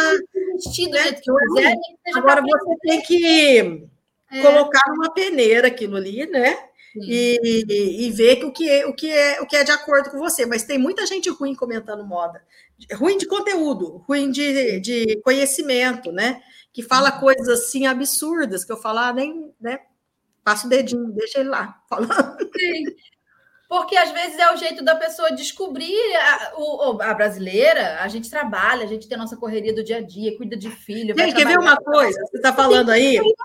Então, por exemplo, o que eu percebo, por exemplo, agora, uma pessoa que está entrando nesse universo da moda fazendo fotos de produção de moda. que são fotos de produção de moda. É quando você põe uma roupa que de uma determinada marca com uma, ou com uma determinada é, vibe, ou seja, e faz fotos, fotos artísticas. Uhum. Muitas vezes com pose que ninguém faria, né? Contorcida, etc. Então você tem a GK, que ela é uma humorista do Nordeste, vindo de uma cidade pequena do Nordeste, uma moça que tem uma origem pobre. E que, de uhum. repente, ganhou dinheiro como youtuber e passou a fazer essas fotos, porque ela passou a gostar. Ela, quanto mais a gente vai aprendendo na vida, mais vai encontrando hobbies, coisas que você, nossa, gostei de fazer isso aqui, gostei de aprender aquilo ali, né? E você foca uhum. naquilo ali. E nesse atual momento da vida dela, ela está focada na moda e está focada nessas fotos, foto arte. Então, ela põe aquelas roupas que são roupas artísticas. Elas não uhum. são roupas para você, ah, não é uma roupa para você ir no supermercado, né? Mas é uma roupa para você fazer uma foto artística, uma produção de moda, que é que existe em desfile. Eu vou, eu acho que né, depois eu falo sobre isso, sobre os desfiles de moda, como nascem essas tendências e por que que tem essa, esses desfiles com peças assim absurdamente que ninguém vai usar, né? Uhum. Mas assim, ela tem comprado essas peças que são de tendência mais artística e tirado fotos que ficam lindas, as fotos ficam lindas. Ela foi uhum. até em alguns lugares é, com essas roupas. Lógico que ela chama atenção para si, né? Porque hum. ela é uma pessoa que tem a mídia como profissão, Sim. certo? Ela chama atenção para si e ela mostra que aquela, que aquela parte artística de um desfile lá na França pode ser adaptado para o Brasil. Ela pode fazer uma foto artística no Brasil usando aquelas mesmas peças. Como ela é humorista, tem aquela pegada de humor na moda. Ela transferiu para a moda transferiu para essas fotos artísticas aquela pegada de humor e que tem um monte de gente criticando. Mas quem critica é quem não entende disso. É quem não uhum. sabe que aquilo ali é uma foto artística. Ela vai, ela foi numa festa com uma roupa assim, né, determinada, várias festas ela tem ido com essas roupas artísticas, mas o objetivo dela é chamar atenção, porque ela vive da mídia, né? É chamar atenção para essas fotos artes, para essa roupa artística que ela tem usado e dar humor a essa, a essas apresentações, porque a pegada, ela é uma humorista, então ela joga humor para a roupa que ela veste, porque uhum. tem a ver com a personalidade dela, e é lindo, é legal de ver, você entendeu? Legal, as pessoas não se divertem, né? Ficam criticando. Porque não entende, critica, né? Critica, porque não entende que aquilo ali é um movimento artístico, que é uma, né? E que ela tem, a, que é uma pegada do humor para a moda, que você pode, você pode colocar na moda qualquer coisa, o humor e o mau humor, se você quiser, né? Uhum. Que é, né? Você pode pôr lá uma roupa toda fechada, toda, né? Eu posso sair com uma roupa do século XVIII, vestir com aquela roupa, sair na rua e onde eu quiser, com a coisa toda fechada, com um semblante fechado, uma maquiagem fechada, que eu reflito o meu mau humor, digamos assim. Não estou dizendo que essa roupa vem, né? Que pode ser alegre, etc. Mas eu estou falando, eu posso fechar toda a minha produção para mostrar que eu não que eu não estou assim, ah, não estou né? Não é uma coisa alegre, é uma coisa é, né? Moda é isso, é comportamento, né? É. é comportamento. Sim. Muito legal a gente poder falar disso também aqui, Marlene. Eu vou colocar então o alerta tendência de hoje com a Ana e a gente volta é, para o nosso próximo tópico. Bora lá. Oi, gente, eu sou Ana Paula Musselin, jornalista de moda da Maximus Tecidos, e estou aqui para te deixar por dentro das últimas tendências e novidades do mundo da moda. Vamos falar de uma tendência um tanto polêmica que está chamando a atenção por aí: o corset. Também conhecido como espartilho, essa peça que foi muito utilizada pelas mulheres séculos atrás para manter a postura e afinar a cintura como um padrão de beleza da época, caiu em desuso. Depois voltou em uma nova leitura nos anos 70 e anos 80, como parte do movimento punk, explorando a estética sexy e ao mesmo tempo romântica da peça. E agora voltou completamente repaginada, provando que o corset pode sim ser uma peça muito versátil no nosso guarda-roupa. A proposta é usar o corset no look para trazer personalidade e estilo para a produção. Tudo isso sem abrir mão do conforto, mas valorizando as curvas do corpo. Você pode usar o corset como uma blusa no look, combinando com calças de cintura alta, cintura média ou baixa, do jeans à alfaiataria. Também pode brincar com sobreposições, colocar uma camisa por baixo ou então um blazer por cima, por exemplo. Que tal? Confira as opções de tecidos estruturados no site da Maximus Tecidos para experimentar essa tendência. Fica a dica. Beijo! Aê, falamos de tendência. Sim. Vou colocar então o terceiro tópico na tela para a gente continuar com o nosso uhum. bate-papo. Uhum. A pergunta é: como a lojista deve se manter atualizada sobre tendências? Você aí, Marlene, acabou de mostrar para a gente que sabe das coisas, tá antenada aí olhando na internet. Falamos de TikTok, falamos de GK. E a pessoa que trabalha com moda tem que estar antenada, né? E como é que a pessoa faz para se manter atualizada e adaptar né, o que está na moda para o tipo de negócio dela, para para a região dela, para o público, até para a religião, quem sabe, né, na loja dela. Olha, é, quando você vai comprar, por exemplo, vamos supor que você vai ser uma confeccionista, você vai costurar e vai fazer as peças. Então, você vai comprar tecido. Nunca vá só na loja de tecido. Primeiro passa pelas lojas que vendem roupas para ver o que é que tem em comum em todas essas lojas. O que, que as lojas estão colocando nas suas vitrines, o que ela está vendendo, principalmente lojas de atacado. Então, por exemplo, quando eu vou em São Paulo, eu dou uma olhada no Braz, no Bom Retiro, vejo as roupas, as lojas de roupas, eu ando por tudo ali né? Eu vejo, presto atenção nas lojas que tem mais gente, que tem mais gente comprando. Eu entro e presto atenção no que essas pessoas estão comprando mais, para eu ter uma noção do que é que está pegando, do que é que o povo está querendo, do que é que está saindo, do que é que está sendo vendido, né? Uhum. Para depois comprar tecido. Então eu fazia isso já na época que eu tinha loja. Primeiro eu ia ver o que é que estava sendo usado, o que é que estava né, na moda, o que é que os atacadistas estavam vendendo o que é, porque os atacadistas vendem o que é tendência, certo? Uhum. Os atacadistas fazem peças para vender que são tendências para estação. Então, o atacadista ele sabe exatamente o que é que, né, que está em comum, porque ele já foi em vários desfiles. O atacadista ele já foi em vários desfiles de moda, ele já viu o que é que foi comum. Vamos supor, ele assistiu 20 desfiles de moda, ele viu que naqueles 20 tem quatro peças que estavam nas quatro nos, nos 10 desfiles. Então, ele sabe que aquilo ali é uma tendência que vai pegar. Então, ele vai fazer baseado naquilo ali, certo? Se você não pode ir nos desfiles de moda, embora tenha na internet, né, todos esses desfiles, para você ver agora, o comum, para prestar atenção, mas eu acho que para quem tem loja pequena, é, o mais importante é você ir nas lojas de atacado para ver o que é que eles já estão produzindo, porque eles já fizeram essa filtragem. Eles já filtraram dos desfiles, eles já pegaram aquilo que está, né? Por exemplo, quer ver? Eu faço muito isso por causa do meu blog. Lembra da saia Três Babados? A saia Três Marias. Três Marias.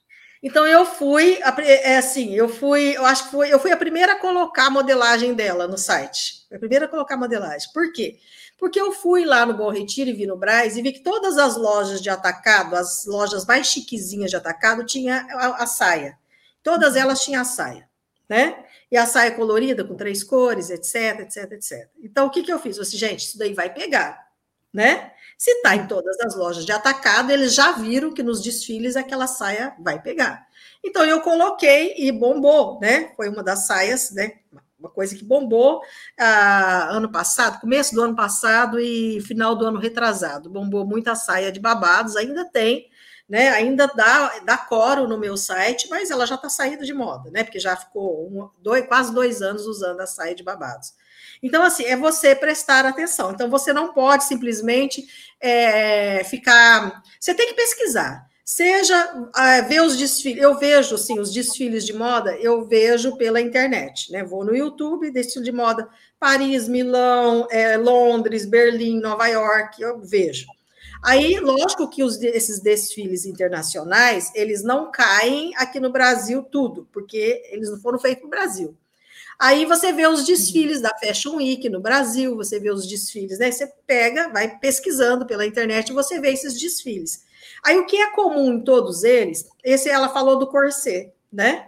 O corset uhum. veio no desfile do ano final do ano passado, então várias marcas desfilaram o corset por cima da roupa.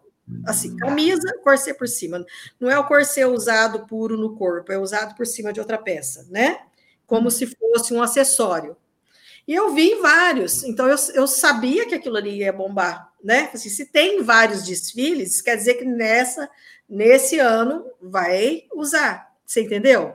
Sim. Então é você observar e anotar, você observar e anotar e fazer pesquisa né? É, isso é uma coisa que você tem que fazer. Agora, quando você é lojista e que você vai produzir, você vai fabricar para vender, e você, vamos supor, lá do interior, você vai comprar tecido onde? Você vai numa cidade maior comprar os tecidos. Passa nas lojas que vendem atacada, peça pronta, para você ver o que é que eles estão vendendo, porque eles já fizeram o filtro, eles já lançaram a coleção para aquele verão, e eles sabem. E, e, e, outra coisa, prestem atenção naquilo que está com preço de liquidação, que é aquilo que é para você não fazer e não comprar.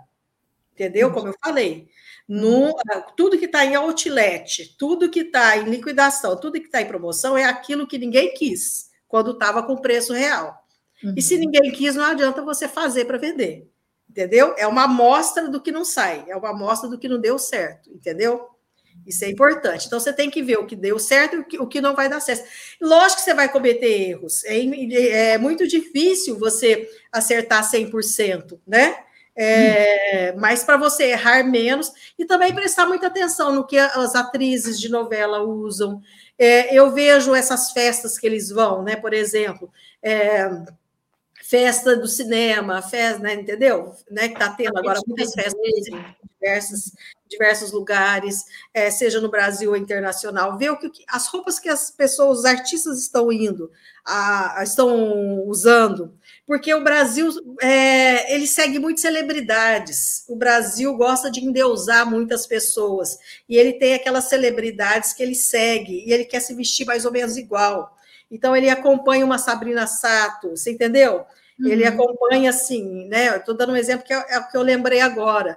Então, ele é mais ou menos o que esses artistas estão usando, que usam geralmente é, moda, é, o que é que ele está usando e o que é que, que, digamos assim, que as pessoas estão elogiando. Vai nos comentários. Se tem mais elogios da roupa, aquela roupa vai pegar. Se tem muita crítica, esquece, deixa lá. Ele usou, ninguém gostou, não é você que vai pôr para vender mesmo que você goste, você entendeu? Então, prestar atenção no que as celebridades estão usando e ver os comentários se, se aquilo ali teve aceitação. Porque quando vê Oscar, roupa de Oscar, roupa de, de, festival de cinema, roupa de festa de aniversário ou casamento de alguém muito famoso, as pessoas vão. Tem, nos comentários, não é o comentário do cara que faz o TikTok, não é o comentário do estudante de moda, é o comentário do povo, aí embaixo. Porque é o povo que compra de você, não é o estudante de moda, certo? Então, assim, o que o povo está comentando, se ele está comentando ali, ah, eu não gostei, achei que aquela saia não, deu, não caiu bem nela, não ficou bonita, eu não usaria, né? Ou se a pessoa fala, nossa, que lindo, nossa, que vestido lindo, ficou linda nesse vestido, mesmo que o comentarista de moda diga que não gostou, mas é o povo, a voz do povo não é a voz de Deus. No comércio, isso é real, a voz do povo é a voz de Deus, ou seja, é o povo que compra de você. Então, você tem que observar essas coisas, você entendeu? Sim. comentário do povo. Se o povo está gostando, você pode ter certeza que aquilo ali você venderia. E tem celebridades também que são estratégicas. Por exemplo, você falou da GK, ela é uma pessoa que se veste para chamar atenção. É o uhum. marketing dela do absurdo, né? O look absurdo. Não é do absurdo, é da arte. Da, é. da humor na arte. Sim. Humor na arte. arte com humor. Fica aquela expressão é, pesada, né? Você olha e peca... impacto, impactante. Impactante. É igual ver um quadro de obra de arte, é impactante. A moda também é arte. Isso. Sim, sim. Já sim. tem outras celebridades que não têm essa imagem de impacto, utilizam da moda, vão para os desfiles e não e, e vestem, né? Ela é como se fosse um guarda-roupa, digamos, mais acessível. Aí um exemplo é disso é a Braz, por exemplo. É a moda assim, do look. É. Ou aí seja, a pessoa se veste para ficar bonita. Pra, assim, bonita. porque ela quer, por exemplo, chamar atenção. Se ela tem um corpo bonito, ela quer chamar atenção pelo seu corpo, e ela, ela quer estar tá na moda, mas ao mesmo tempo ela quer estar tá bonita e ela quer um look. Ela, ela sabe compor um look. E isso é o que se vende em loja. Uhum. Entendeu? E aí, gente... uma, uma, legal de acompanhar é a Silvia Braz, por exemplo. O que ela veste, a, a mulher brasileira meio que ah, gostei disso. Ela não, ela não vai muito para esse extremo do impacto do absurdo, Não, não, não. Aí você né? tem várias, né? Tem, tem várias blogueiras de moda que, além de, né, que são blogueiras que vão nessas festas também e que se vestem muito bem. Né? Você tem jornalistas que se vestem muito bem, você tem, por exemplo, cantoras que se vestem muito bem, você tem apresentadoras que se vestem muito bem, e as pessoas seguiam. O que você, você não tem ideia de quantas pessoas me mandam foto de que tira da televisão. Tá lá a repórter, né? Tira a foto da televisão, essa blusa, essa calça, essa saia, entendeu? Porque Sim. atrás de um, de um apresentador, de uma jornalista, da roupa da jornalista, seja feminina ou masculina, tem um personal estilo. Tem alguém que entende de moda, que entende de look, que não é só o crítico de moda, é aquele que entende de composição de look, que combina com tal, o que está usando, o que, que é tendência, e que faz aquela composição entendeu? Uhum. E então é prestar atenção nessas coisas, que você tem que aprender estética, porque a moda é a moda que é, a moda que é moda, ou seja, a moda que deixa você mais bonita, né? A moda que deixa você mais elegante ou mais clássica ou mais esportiva, ela é, é passa pela estética, é a noção de estética. Você tem que aprender a ter noção de estética. Isso para qualquer modelista, para qualquer estilista, ele tem que ter noção de estética. Ou seja, mesmo que esteja usando pink, ele tem que saber como fazer, que roupas ele vai fazer com esse pink, para não ficar uma coisa caricata. Uhum. Você entendeu? Uhum. Para não ficar uma coisa assim, meio brega. Então, Sim. tá usando? Tá, mas então como eu vou compor essa roupa com determinada calça, entendeu? Para não ficar aquela coisa, né? É, tem que combinar o sapato, a bolsa, os colares. Então, isso é noção de estética, que a pessoa, que quem tem loja tem que aprender. Você entendeu? Para não errar. Se ele vai comprar, fazer roupas para vender e ele vai vender os acessórios, ele tem que trazer acessórios que combinem com aquelas roupas que ele está vendendo. Sim. Você entendeu? E a gente vê. É para ele compor. Costureiras. Ele compor a vitrine. A moda não é muito grande, né? Porque a vitrine é o look. Você vai pôr na vitrine o look completo, como a pessoa vai sair na rua com aquela peça, como ela vai usar aquela peça, né? Uhum.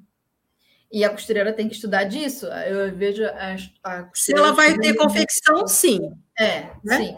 Porque se ela vai ser uma costureira, porque é, a costura tem uma gama imensa, né? Uhum. Você tem aquela costureira que faz sob medida. Então, se é sob medida, é o que o cliente quer. O cliente vem com um desenho, com uma sim. foto de revista, com o tecido e quer que você faça aquela roupa para ele, né? Então uhum. você já não uhum. precisa entender tanto. Você tem que entender de costura, de acabamento e Verdade. entender de modelagem para fazer com que aquele tecido dê o caimento que a pessoa está querendo. É outra, né? Outra coisa, você não precisa tanto.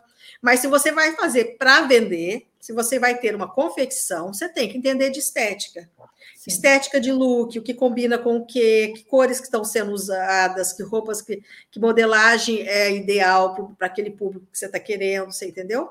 Uhum. É, lojas de atacado de roupas, elas têm alguém formado em moda e alguém que faz esse filtro do que está sendo usado, do que, né? Lá, por exemplo, no Bom Retiro, que é, a maioria das confecções são de coreanos ou, ou descendentes deles, né? Que vieram para o Brasil, eles estudam muito. Eles estudam os filhos na, em moda para que os filhos possam fazer esse papel e continuar o negócio. E uhum. eles estudam mesmo. Uma coisa que é vantagem dessas confecções de coreano é que eles não simplesmente vão lá e produzem e jogam lá. Eles estudam mesmo, eles leem. A gente vê assim, você entra numa confecção deles, você entra no escritório deles, você vê aquelas pilhas de revistas né, de moda internacionais ali, e tudo marcado, que é que, né, o que é que ele viu de comum em todas essas revistas, né, o que estava nas fotos de moda, de look, de todas as revistas em comum, para ele poder desenhar e fazer as peças. É tudo uma questão de estudo. Um estilista estuda muito.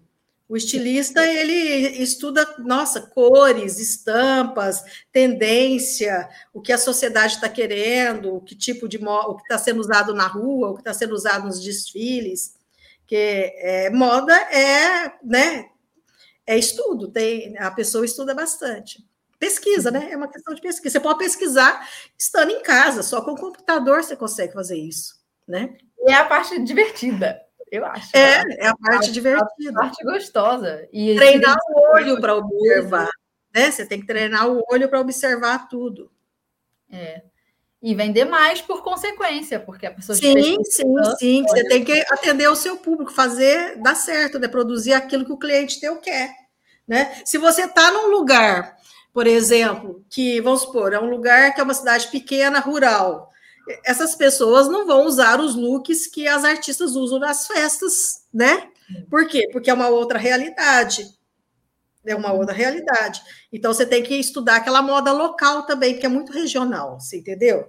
É bem hum. regional isso, é bem interessante. Então, por exemplo, quando eu vou para Toledo, é, eu vejo que as pessoas, as roupas que são usadas lá, que é o interior do Paraná, é completamente diferente das roupas que são usadas aqui em Santos. Assim como as roupas que as pessoas usam em Santos é completamente diferente da, das roupas que as pessoas usam em São Paulo, do Paulista. No Rio de Janeiro, completamente diferente. Existe uma moda regional no Brasil. Você tem que prestar atenção na sua região também, né? no que as pessoas usariam ou não. Tem coisas que não pegam no interior. Tem coisas que não, que as pessoas, até porque as coisas extravagantes demais não pegam interior. As pessoas no interior conhecem todo mundo e têm vergonha do que o outro vai falar dele. Numa cidade grande, ninguém liga, você entendeu? Numa cidade assim, né, como Santos ou como São Paulo, a pessoa se veste de acordo com o que ele quer e ele não se importa tanto quanto no interior ele se importa. Não, uhum. né? Então, assim, a moda é diferente em cada região do Brasil e depende muito do clima também. No Rio, ah, dentro da cidade, você vê a diferença de bairro para bairro. Sim. Nesse bairro se veste assim, e aí uhum. na comunidade tal se veste de outro jeito, tem, tem um, um, perfil, assim, ó, um estilo específico da comunidade. E aí, se você tem um, um bairro mais de subúrbio, você se veste de outro jeito. Lá na Zona Sul, de outro jeito. Quer ver uma, uma, uma coisa engraçada? Lá no, no Rio, é muito comum a mulher do Leblon, a mulher de Copacabana, vestir tudo branco, um off-whitezinho, o branco, branco mesmo. E ela vai à praia, é perto do mar ali, e isso é muito comum. A calça, usa-se muito linho, é, fibras naturais. E aí eu vim aqui para o interior do Rio Grande do Sul e comentei isso uma, uma moça daqui. Eu falei, não, lá no Rio a, é a mulher do. É, como é que fala? Aquele, aquele autor da Globo. Como é que é que ele faz as novelas tudo do, Le, do Leblon? Não, eu não assisto novela. Ah, eu assisto, mas é um, um autor antigo. O povo daqui a pouco lembra aqui nos comentários. Aí eu falei disso da roupa toda branca. Ela, Ai, que horror! Não fica que nem um médico, uma enfermeira andando pela rua. Não, não tem essa pegada, porque está perto da praia. Então, o próprio cenário urbano em volta faz a diferença naquele look. A mulher anda de um jeito diferente. Ela, o clima em volta não deixa ela com cara de médico né? Apesar dela estar tá toda de branco. E, no Rio de Janeiro eu tive loja em Penedo, Itatiaia e Resende, no Rio de Janeiro. Penedo é turística e atrai a, maior, a maioria do, dos é, das pessoas que iam para Penedo, né? Eram do Rio, da carioca. E o, o que eu mais vendia era estampa, vestidos estampados, cores quentes e alegres. Manuel Carlos, ó, uma seguidora ah, falou aqui, ó. É, ele faz muito. Cria os personagens da mulher carioca ali da Zona Sul, a Helena dele ali, e tem bem essa característica. Eu comentei isso aqui no, no uhum. interior. Falaram, Nossa, que coisa horrorosa! Mas não tem esse, essa pegada. Marlene, então eu vou colocar mais um tópico aqui na tela uhum. para a gente falar então de como surgem as tendências, tá? É, ó, tá aí. Como surgem as tendências e como saber quais delas vão pegar, né? Que vale a pena a gente investir ali no estoque. É, é tudo que eu falei, mas eu vou dar uma explicaçãozinha assim. Olha, existe o que é macro tendência. A macro tendência é aquelas que duram décadas, por exemplo, o jeans, a camiseta, o abrigo de moletom, são coisas que vêm lá dos anos 70, nós estamos aqui, né? no 2020 ainda se usa essas peças. Elas vão variando muito pouco conforme a estação. Às vezes usa mais larga, mais justa, mais não sei o quê, mais não sei o quê. Mas o jeans, a camiseta, os abrigos estão aí, né? As camisas, né? As camisetes, né? Estão aí até hoje. Então, isso é uma macro tendência, tá? Isso vale a pena investir? Vale, porque é o clássico. Por exemplo, um vestido tubinho é uma macro tendência. Por quê? Porque o vestido tubinho existe desde os anos 50 e não saiu de moda até hoje né? Uhum. Então, vestido tubinho com pence, com ajuste de pence ou recorte. Princesa está aí há séculos, séculos não, né? Mas há décadas, e não vai sair, é o clássico, né? Uma saia lápis, uma saia vazê, é uma saia reta, é, uma, é um clássico, é uma macro tendência. Então, são coisas que, é, digamos assim, que não vai sair de moda, entendeu? São coisas que não vai sair de moda. O vestido evazezinho, o evazezinho simples ou rodadinho, ele também não sai de moda, são, é o macro tendência. Aí você tem as micro tendências, que é aquelas que são passageiras. Por exemplo, a saia de babado, saindo de moda agora. A blusa ciganinha, aquela com um elástico aqui, né? Saindo de moda agora. Usou dois anos, ninguém quer mais. As mangas bufantes é uma micro tendência, porque é passageiro. Usou no inverno, veio para o verão do ano passado, agora já está saindo né? Você vai encontrar uma ou outra peça, mas sai de moda agora, porque uhum. satura, né? Que são coisas que são é, muito pontuais, que é muito visível, que é muito assim impactante. Então, ela dura aquele, aquela estação ou duas estações, depois ninguém quer mais, né? Sai de moda. Então, isso são as micro tendências. Essas micro tendências elas são lançadas por influência do cinema, de movimentos, como o movimento oversize, que é de peças confortáveis, como o movimento, como eu falei, é, é, sem gênero, né? É, de roupas mais unissex, que abrange mais, né? O street style, que é a moda de rua, né? Então, isso são é, a música, os cantores, a moda que eles, a como eles se vestem, as celebridades se vestem, eles lançam essas micro tendências também. É, geralmente, as tendências principais para o mundo, elas vêm dos desfiles de alta costura que come, lá na França. Começa lá, a Semana de Moda da França, depois vem Semana de Moda em Milão, depois vem Semana de Moda é, em Londres, semana, semana de Moda em Berlim, Semana de Moda em Nova York.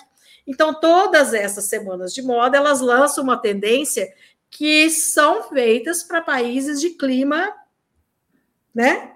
Temperado, né, é, de clima frio, digamos assim, né, aquela, não é? Estados Unidos, Europa, tem o mesmo bolsão, né, a, a mesma é faixa climática. É, então aquela moda de inverno, aquela roupa mais pesada, tal, tal, mas os estilistas brasileiros tendem a copiar, não só brasileiro, como do mundo todo, mesmo a gente vivendo em países quentes, tende a copiar essa moda, né? Uhum. Essas modas que são chamadas de modas de grife, é, Chanel, Valentino, etc., etc., de seus desfiles. Então, o que, que os estilistas nossos aqui fazem? Eles procuram ver o que está em comum, o que saiu em todos esses desfiles. Apareceu nesse, nesse, nesse, nesse, apareceu plumas. Então, tinha pluma da Chanel, tinha pluma da Valentino, tinha pluma não sei o quê, tinha pluma não sei o quê, né? Aí você fala assim, como essas marcas pensam igual? Mas também existe empresa, existe empresa que elas são especializadas em criar tendências. Existe, por exemplo, a Pantone, que cria as cores para cada uhum. estação. Então, ela é uma empresa especializada em cores, né? Que ela vai criar uma paleta de cores que vão ser usadas pelas grifes, que vai uhum. pegar o mundo todo em épocas diferentes o, o, inverno deles lá é, é, antes do nosso. Então, primeiro acontece lá, depois vem para o nosso inverno. O verão lá primeiro, acontece lá, depois vem para o nosso verão, certo? certo? Então, vai se repicando, vai se repicando pelo mundo todo, seguindo aquelas tendências. E existem empresas que criam modelos. E esses que criam tecidos, é, que criam. É, e eles se baseiam, e você fala assim: essas empresas se baseiam o quê? Elas estudam o comportamento. Se a maioria das pessoas estão querendo roupas confortáveis, vamos criar uma moda oversize. Se a uhum. maioria das pessoas estão com essa pegada de, de sem gênero, de aceitação, né, de, de, de menos preconceito, então vamos criar uma moda que tenha menos preconceito, uma moda a gênero, uma moda unissex. Você uhum. entendeu? Ah, se as pessoas, por exemplo, em determinadas épocas está tendo muita crise econômica, está ah, tendo uma crise, então vamos fazer roupas com menos tecido. Vamos criar uhum. modelos, você entendeu? Então, eles criam um determinado portfólio que eles passam para essas grifes, para essas, né, que são, que ele, muitas vezes as próprias grifes tem o seu próprio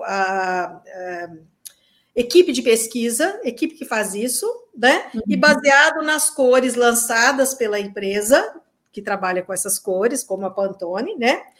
Uhum. Você cria uma coleção. Então, essa coleção acaba sendo criadas muito parecidas uma com o outro. Lógico que cada estilista tem o seu, é, a sua identidade, ele cria os seus modelos, né, muito diferentes uns dos outros. Você não pode comparar a Chanel com, por exemplo, com a Gucci, são, são duas muito diferentes. Mas dentro dessa diferença, você vê determinados materiais iguais. Você vê a pluma, você vê a mini saia, você vê aquelas cores, entendeu?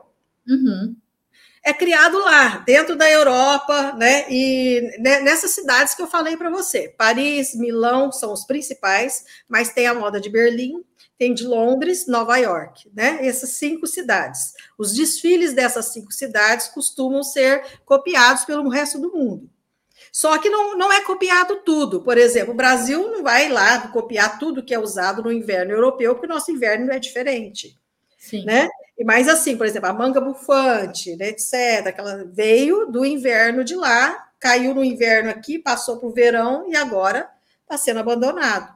Entendeu? Você falou de cores aí, e aí eu já vou fazer o gancho da próxima pergunta, que é bem sobre isso. É, já para primavera, verão aí que está chegando, quais as tendências de cores e estampas aí para a próxima estação, para o lojista, para a costureira já se preparar? Então vamos lá. Aí esbarra em várias coisas, mas eu vou mostrar aqui, ó. Essa daqui é uma paleta da Pantene. Deixa eu ver, deixa eu ver se eu consigo mostrar. Ó, essa daqui são cores complementares, tá? Esse tipo de cores que são mais claras, tá vendo? Mas esse azul aqui tá em todas, ó né? Que é o azul, esse, cadê ele aqui, ó? É Peri Peri aqui, é Peri, eu não, não sei pronunciar aqui, ou o azul Tiffany, você está em todos os lugares, que é um azul que não é um azul muito escuro, mas não é um azul clarinho demais. E essa paleta aqui de cores complementares é mais para blusinhas, né? E você vai ver em estampas. Ou seja, quando uma pessoa vai fazer estampa, ela pega essa paleta, que já está pronta com as cores que combinam, e cria uma estampa floral usando essas cores. Uhum. Você entendeu? Entendi. Esse é uma. Aí você tem aqui tons da natureza, né? Uma pegada aqui de tons da natureza. Aí, ó. Dessas cores aqui, esse verde aqui vai entrar mais no Brasil, tá? Do que esses outros dois verdes. Esses verde aqui, verde militar, e esse verde aqui, ó, este e este, vai entrar mais nas estampas. Esse daqui para peças de uma cor só, monocromática. Aí uhum. você tem terrosos. Os terrosos, essas cores terrosas que usou muito no inverno, né? Que seria aí um tipo mostarda, esse, esse tom da, da, do, de, desse, né? É, do meu chale aqui, do, do meu echarpe. Esses tons usaram muito no inverno. Então, o que, que acontece com as cores que usaram muito no inverno? Ela vem para o verão, mas só para o começo do verão. Não vale a pena você investir. Você entendeu? Não vale a pena. Você faz as peças de verão. Se sobrou tecido do inverno, você faz agora essas peças para vender agora. Porque o verão no Brasil tem duas etapas. Você tem o, a, o verão que pega primavera até dezembro, que pega aí, né? Setembro, outubro, novembro e dezembro. E depois você tem o alto verão, que é as estações mais quentes, que é janeiro, fevereiro, março e abril, né? E às vezes vai até maio. Então você tem essas, essas duas diferenças. Tem uma moda que vem para esse começo, para essa primavera, verão 2022, que aí você pode entrar na primavera com essas cores que usou no inverno, essas cores terrosas, que só vai usar agora, depois cai, some. Para dar lugar a essas cores aqui, as cores quentes. É, Estou falando de Brasil, tá? Essas uhum. cores mais quentes, que combinam mais com o alto verão. Então, essa cor, esse pink aqui, ó, pink flamé, essa, esse rosa, esse tom aqui, vai usar muito. Esse tom de azul, aquela, tá vendo aquele tom de azul? Ele tá nas três paletas uhum. né, de uhum. cores. Então, esse aqui já é um nude, mas ele já cai, né, já não, não, não vem tanto no alto verão. Então, aí vem essas cores mais fortes, mais quentes, que já estão agora também, você já pode fazer roupa para agora, que vai passar para a próxima estação. Então, uma regra é simples. Cores que usou no inverno, elas vêm para o verão, mas só para o começo do verão. Então, você não compra tecido para fazer com elas. Você aproveita o que você tinha, que sobrou do inverno, você faz umas roupas de verão, certo? Tá. E depois você escolhe as estampas que vêm só para o verão. Agora, estampa é a mistura dessas cores. Então, as estampas que vão usar nesse verão são as misturas da paleta, certo? Uhum. Quais estampas estão vindo? Estampas é, florais, mas não aquelas muito miudinhas e nem aquelas grandes demais. Sabe aquelas flores? flores as não. grandonas eu também não. Florais, aquele floral mais romântico, mas com menos cores. Ou hum. seja, teve uma época, é, verão do ano passado ainda usou, que aquela estampa com uma quantidade imensa de cores. Parece que tinha todas as cores do, da, da, da caixa de lápis de cor, jogou numa estampa só. Agora não. Então, são mais monocromáticas, estampas em azuis, estampas em rosa, né? Pode até ter uma pitada de azul aqui, outra ali, mas essas estampas mais né, pontuais, digamos assim, com cores. Até uhum. mais bonitas esteticamente, visualmente falando, né? Uhum. E tem aquelas estampas que são clássicas, que não saem de moda, por exemplo, uma lista, é, listras é, discretas, é, poá, né? Que são as bolinhas isso nunca sai de moda, né? É, tem época que vem assim, a bomba, todo mundo usa bolinha, mas a bolinha nunca sai de moda. Né? Você pode sempre fazer uma blusinha, um poazinho, né? Que é uma coisa que não sai de moda. A animal print ainda está em, em moda, mas só que não é aquele animal print daquela mistura exagerada. Vocês lembram quando estava assim, uma estampa de animal print? Até eu achava assim, eu não gostava para mim. Que aquela estampa tem flores e tem os animais prints no meio. Tem flores Sim. e oncinha, flor, aquilo ali não usa mais. Então, animal print puro, é oncinha, oncinha mesmo, é zebra, é zebra mesmo, mas pouco, tá? Não invista muito, porque já está saindo também. Tá. Certo? É do inverno que veio para cá e que não vai para o próximo, certo? Que não vai lá. Então, então, procura prestar atenção nisso quando você for, for comprar essas estampas. Então, por exemplo, o que, que vai usar? Então, vamos lá, eu vou pegar assim, ó, uma tendência, é Barbie Core. O que, que é Barbie Core? Estilo Barbie que é aquele uhum. rosa, aquela roupa de menininha, é, mini saia, blusinha, é, casaquinho curtinho, roupa Barbie, estilo Barbie, tudo em tom rosa. E uhum. esses, essas misturas de rosa, você pôr esse rosa na saia, esse rosa no casaquinho, esse rosa de, de cá, esse rosa no casaquinho, e misturar com outro rosinha mais clarinho ou branco, né? Esse é o estilo Barbie, tá bem em moda agora, né? metalizado e o brilho, mas é o brilho mais lamê, não é aquele de grande, sabe aquelas placas, como é que fala aquilo? Lantejolas. Hum, aquele mais aquele brilho mais miudinho, mais brilho. Para festa, tá? Não é uma coisa que vai pegar para todo mundo. É uma, um tipo metalizado e o brilho lamê, e o acetinado é mais para as roupas de festa, para noite para quem vai fazer roupas para vender, para quem né, sai à noite, vai muitas festas, então esse entra.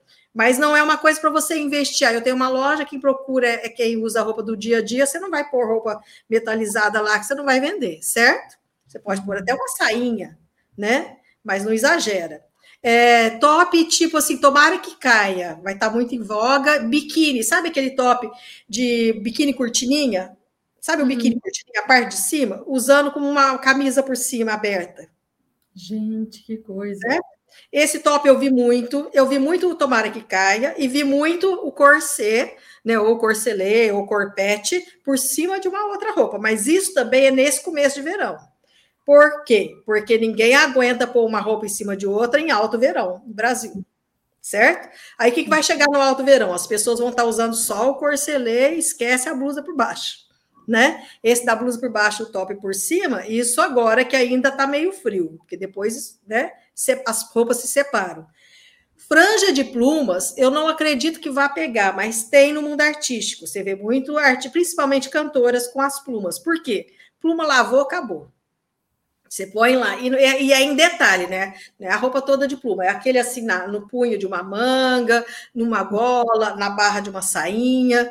Mas o que é melhor você fazer? Você pode até pôr as plumas, faz ela descartável com velcro, que você possa, que a pessoa possa, que venha aquilo ali com detalhe e que a pessoa possa tirar. Você entendeu? Ou com um uhum. botãozinho, né? Uma coisa. Até para você, você pode até investir, comprar aí uns. É, aviamento de plumas para você aplicar. Às vezes você está com uma peça meio encalhada, como está usando pluma, joga uma pluminha no punho, hum. joga uma pluminha, você joga. Aí depois acabou, não está usando, você desmancha. Nunca faça uma peça com pluma que você não possa desmanchar depois. Porque parou de usar, ninguém quer, você arranca a pluma, você entendeu? Entendi. Porque é uma coisa que as pessoas podem até gostar muito, mas ela pensa muito, ah, e depois eu vou pôr na minha máquina de lavar, como é que vai ficar essa pluma? Você entende? Então, esse é o X. Então, se você ter aquele detalhe e colocar de uma forma que a pessoa pode tirar até com o botãozinho aqui no punho, que você botou no próprio punho aqui, coloca ela ali, né? Eu acho que pega mais. É, roupas com recorte, com aquele recorte, usou bastante há uns quatro anos atrás que é aquele recorte vazado, que aparece um pouco da barriga aqui, nas laterais, né? Não no umbigo, na barriga também tem, mas tem que saber usar. Nas laterais, aquele já veio muito no jeans sem o bolso, sabe? Com aquele vazado. A gente eu vi muito artistas usarem jeans com aquele buraco ali no lugar que seria o bolso. Não sei se você voz aqui na frente. Uhum. Vazado, é. No, no bolso mesmo, aquele, o bolso regular, né? Que é aquele circular aqui. É, então, esses vazados, esses vestidos vazados, mais para modinha, né? Mas é, com esses buracos, esses vazados, bastante recorte. O, um ombro só está muito em alta, sabe? Blusa de um ombro só. Venho no inverno com uma manga de um lado só e aqui pelado. Quando está muito frio, né? Você, de um lado está quente, o outro, né? Nossa, se eu usar uma roupa dessa no inverno, me dá roquidão. Então, assim, o ombro agora de um ombro só, mas sem a manga, né? Só um ombro só. Esse tipo de topinho de um ombro só vai estar tá bem alta, vai estar tá usando mini saia, vai estar tá usando. As saias voltaram, né? A gente não comprava saia há anos. De repente, saia, saia, saia, saia, saia. É, tá, tá bem, é bomba bastante. Então, a mini saia, algumas transparências, mais poucas, mais numa camisa, entendeu? Numa blusa, poucas Couro tem vindo bastante peças de couro, sainha de couro, calça de couro, jaqueta de couro, mas isso veio do inverno, como eu falei, jaqueta de couro, tudo que é inverno, vem na primavera e depois some. Então não invista demais, não vai, né? Você pode, se você tem um couro aí sobrando, você faz aí uns detalhes na roupa, coloca os detalhezinhos no bolso. Você aproveita os retalhinhos, né? Coloca os detalhes, que isso vai estar em alta. Uma sainha de couro. Crochê continua, que já estava no ano passado, né? Já uhum. veio para o inverno, né? E agora continua o crochê. Não sei se ele vai continuar no alto verão, mas o crochê tem muito a ver com o Brasil, porque ele é fresco, ele é cheio de buraquinho, então tem muito a ver com, com o Brasil, então eu acredito que ele vá, né? É... Então é basicamente isso. É basicamente isso. Deixa eu ver se eu não estou esquecendo de nada. É, não estou esquecendo de nada, não. Acho que é. Tu acha que a, a, cintura baixa vai decolar, Marlene? Ou o povo vai continuar comprando a alta, a alta e a baixa? Não, essa cintura baixa, ela vem por. Ela, ela não, acho que ela não vai pegar por outras estações, não. Eu não acredito que ela vá para frente. Por quê? Porque ela briga com a moda confortável, com o oversize. Ela briga um pouco com essa moda unissex. Ela briga um pouco, você entendeu? Com essa tendência de conforto, porque ela não é confortável. Não. Ela fica embaixo, ela, ela, muda até o corpo da pessoa, ela corta né, a cintura, ela forma pneu, né? Então, assim, as pessoas estão mais em busca de conforto. Ela pode pegar no público adolescente, na menininha que está com o corpo tudo certinho ainda, Ou então, né? Quando a pessoa compra um número maior de propósito, para que seja uma cintura baixa que caiu, e aí fica frouxa. Essa, essa eu acho legal que era uma cintura média, a pessoa comprou um manequim maior, justamente para ficar uma cintura baixa caída, frouxa. Eu acho que essa, essa tem um pouco mais de futuro. Uhum. Sabe por que, que eu não acho que pegue tanto? Pelos comentários. Então, assim, por exemplo, teve vários artistas, etc., celebridades, etc., que usaram essa cintura baixa. Você olha nos comentários, a gente vê mais a crítica. Uhum. Você entendeu? Das pessoas não querem, eu não usaria, não ficou legal. Você entendeu?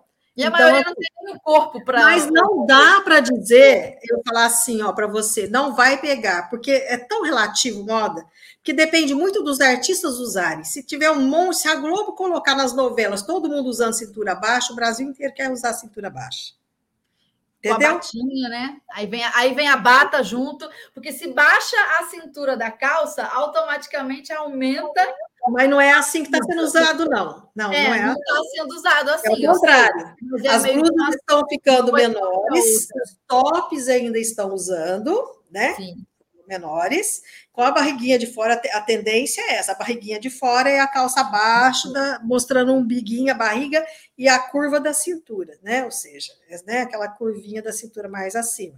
Ainda mais pelos vazados, você entendeu? Então, não, uhum. essa de batinha com a, com a calça baixinha é estilo. Não que não possa usar. Você pode usar.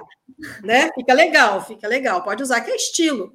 Porque o estilo de determinada. Estilo é uma coisa. Porque tem coisas na, na, nas tendências, por isso que chama tendência. Tendência não quer dizer é isso, né? É uma tendência, pode pegar ou não. Então, uma coisa interessante em tendência é que todas elas pegam. Só que pega assim: tem a coisa que viraliza, que todo mundo quer, que todo mundo vai usar. E tem a coisa que um grupo de pessoas vai usar. Ou seja, aquele grupo, vamos supor, de adolescente, vai querer essa calça baixa, vai querer o topinho mais curto, né? Vai pegar nesse grupo, mas não pegue em outros, que já acostumou com a calça de cintura mais alta, mais confortável, etc. Você entendeu? Então, isso é uma tendência que pega, mas pega em grupos. Hum, entendeu? E tem aquela tendência que viraliza, como as cores, as estampas costumam viralizar. Sim. Entendeu? Sim. Então tem essa diferença. Quando a gente fala em tendência, aí você tem que tomar cuidado com aquilo que é nicho e aquilo que viraliza. Se você vende para aquele grupo de pessoas, para aquele nicho, compensa você investir. Mas se você não vende para aquele grupo, então e você querer, né, não vai conseguir vender, você entendeu? Você não vai conseguir vender uma saia baixa ou uma calça baixa aonde o público é evangélico, por exemplo. Verdade. Porque aí você, aí você venderia até a saia mais baixa com uma blusa maior cobrindo o cos da, da saia, poderia até usar, se, vender, você entendeu? Porque é tudo, é, é porque aí já entra no estilo de cada um. Você falou da moda evangélica, lembrei de uma coisa. As saias longas, inclusive as jeans, estão voltando. Saia longa. Continua usando, já usou é no ano passado. Da, o pessoal evangélico pode usar bastante, porque quando não está na moda, é difícil encontrar para comprar. E é um tipo de saia que quem é. A saia longa é, e a saia midi, ela já vem desde o ano passado, do verão do ano passado né? A mid e a longa já vinha, ela é, continua agora, né?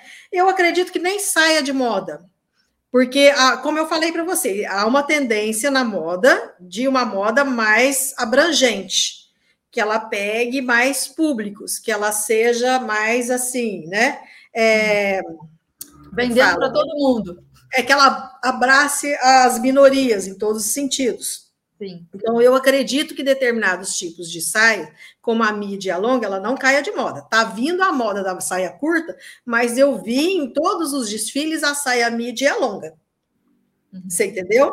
Mas a saia curta, a mini saia, ela tinha sido tirada. Não, ela não usou ano passado, não usou ano retrasado. Agora ela entra também. Não quer dizer que as outras saiam. Você entendeu? Sim. Então, quando a gente fala entrou a cintura baixa, não quer dizer que a cintura média alta saia. Porque a uhum. tendência atual não é mais sair uma moda para entrar outra como era. Nos anos 2000, que essa moda de agora, essas tendências, está querendo buscar no ano 2000 aquilo que se usou naquela época, inclusive a calça baixa, né, que foi largamente, a calça baixa veio com Alexandre McQueen, né, que foi o primeiro uhum. a colocar a calça baixa nos desfiles e aquilo pegou. Então, assim, é, essa tendência ela vem, né? Mas antigamente a tendência vinha e aquela outra acabava. Agora não é mais assim. As cores, sim, elas vêm, elas saem de moda e vêm outras. Mas as roupas, né? A, o comprimento de roupas, o, porque assim, o mundo de década de 80 ou 90 era quase a metade do que é hoje de população, era bem menos gente. Então, uhum. agora você tem muito mais gente, cada vez mais gente, com estilos diferentes de pensar, uhum. vestir e gostar, culturas diferentes. Então, a moda ela tem que abranger todas as culturas. Por exemplo, no Brasil, você tem que ter uma moda que ela vai, né? Uma moda para o sul, que é diferente de uma moda para o Nordeste, que é muito mais quente, certo? Uhum. Uma moda para o interior, que é mais assim, por exemplo, é, digamos assim, segue mais os artistas de música sertaneja, por exemplo. Então, aquela moda sertaneja é mais comum no interior, né? Uhum. Do que numa cidade grande que vai mais para aquela moda daquele cantor mais urbano, de música mais urbana, que é a realidade dele. Então, você tem modas diferentes pipocando no, no mundo todo, inclusive no nosso país, principalmente no nosso país. Então, uhum. assim, não tem isso assim, vai entrar essa e vai sair aquela. Então, eu acho que vem essa moda da, da calça baixa, ela vai ser usada, a cintura baixa, mas por um grupo, e não por todo mundo. Porque antes, quando ela veio, ela tirou toda a média e a alta do mercado, a cintura média e alta do mercado. Agora não uhum. tem essa possibilidade. É. Você entendeu? Porque nós não, quanto mais a população aumenta, mais as pessoas são diferentes, você entendeu? Sim. Independente de, da pessoa usar ou não, porque vai ter a cintura média e a cintura alta no mercado também, como você falou, eu acho interessante que era uma coisa que. Vou responder. Algumas pessoas passaram a desejar, né? Oi. Ah, achar legal. Ah, é assim, vou falar algumas coisas aqui. Uma pessoa falou assim: o interior também é uma região mais pobre. Não é, hein? Não é, pelo contrário, você Acho tem um interior muito rico no Brasil, tem várias cidades no interior, principalmente na região de agronegócio, que eu, me surpreendeu, né? Por exemplo, Toledo me surpreendeu. É uma cidade riquíssima, é uma cidade que não tem uma sujeira na rua, não tem uma escola pichada, que as ruas são largas, é, hospitais bem equipados, né? É, sistema de saúde excelente, qualidade de escola, é uma região bem rica. Então, assim, o interior não é mais pobre. O interior não é, ele é diferente, mas não, não é mais pobre. Lógico que você tem gente muito rica morando em grandes cidades, mas você tem gente muito rica morando no interior, certo? Então, isso é um, é um ponto, né? É, tinha uma outra pergunta aqui que eu já pulei, né? Esqueci. Os fazendeiros. ah, perguntou das ombreiras. Ombreira, gente, todo blazer vai ombreira. Tá? Um blazer alfaiataria, o próprio nome alfaiataria quer um blazer com ombreira. Vem agora os blazers, a alfaiataria chamada alfaiataria desconstruída, que é o quê? É com recorte diferente, um blazer com uma gola diferente, uma gola grande de um lado e curta do outro, assimétrico, né? Mas a ombreira tá lá, né? Em blazer. Agora a ombreira em blusa comum, não, não, não vai usar não. Pantalona continua usando bastante, né? Essa a pantalona não sai de moda, né, gente? Ela não sai de moda. Ela entra. A vantagem da pantalona é que conforme o tecido que você usa, ela vai à festa, vai a um casamento, por exemplo. Uma pantalona de seda, por exemplo, né? Sim. Então não sai de moda, não. Ela tá bem alta a pantalona. Certo. É, então, Marlene, acho que falamos de toda a pauta. Eu até esqueci de colocar o, o áudio da ouvinte. Vou colocar rapidinho? Coloca aí. Vou colocar ah, o áudio da nossa ouvinte, depois a gente volta para o momento zigue-zague. Bora lá. Oi, gente. É, meu nome é Ozinete. Eu acabei de ouvir o podcast da Rádio da Costureira. Amei. As dicas que a Marlene Mukai nos passou foi maravilhosa. Ela é uma pessoa maravilhosa, explica muito bem. E uma pessoa sensata, que é principalmente nesse mundo é bom, né? Uma pessoa sensata. E eu amei as dicas que ela deu. Apaixonada pelo mundo da costura. Já estou fazendo o curso da Neia Santana, que eu estou amando. E tudo que envolve esse mundo de costura, eu sempre gostei, mas eu cheguei a trabalhar em confecções, né? Durante uns cinco anos, em média total, né? Mas nunca tinha me interessado pelo lado da costura mesmo. Mas sempre quis ter uma máquina e o ano de 2018 eu comprei uma máquina. Através do, do cursinho aí que eu tô fazendo, eu comecei a desenvolver a minha costura e apaixonada pelo mundo da costura, porque é, envolve e abrange tantas coisas que eu não tinha conhecimento. E as dicas são maravilhosas. Essas dicas da Marlene Mukai hoje completou totalmente meu conhecimento. Apaixonada e não tem outra palavra para isso e amando todas as dicas que o pessoal me dá. Eu vou pegando as dicas, vou anotando e vou participando e vou trabalhando isso em mim para desenvolver, né, esse mundo que pretendo trabalhar no ramo da costura. Eu começo a fazer modificações dentro da minha casa, em questões das minhas roupas. Algumas roupas que eu tinha que eu tinha parada ali guardada sem uso, eu fiz um vestido, fiz uma saia, fiz uma blusinha. Então vou desenvolvendo esse lado e pretendo futuramente realmente ter uma renda com a base nesse ramo da costura. E eu tô apaixonada e um beijo Marlene e o pessoal da rádio da costureira. Que Nossa, legal! Um ela, um abração para você. Muito obrigada. Agora eu vou só, só é, ver aqui algumas coisas. Olha, calça jeans estilo patchwork, tá em alta, sim, eu vi bastante, né? Na, nas lojas de jeans. Você misturar tons diferentes de jeans, né? Tá bem alta. Aliás, misturar tecidos, misturar estampas, colocar é, é, vários recortes na peça, sempre esteve em alta, tá? Customização sempre esteve alta. Isso não. Agora, sim, uma outra pessoa falou assim: a moda é, é tudo uma repetição do passado, moda se repete com alguns ajustes com a época.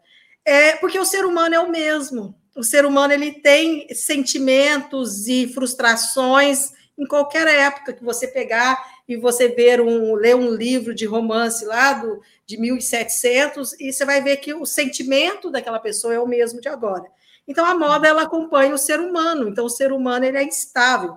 Então assim, ele gosta sempre das mesmas cores, né, etc. Então ele vai variando em determinadas épocas.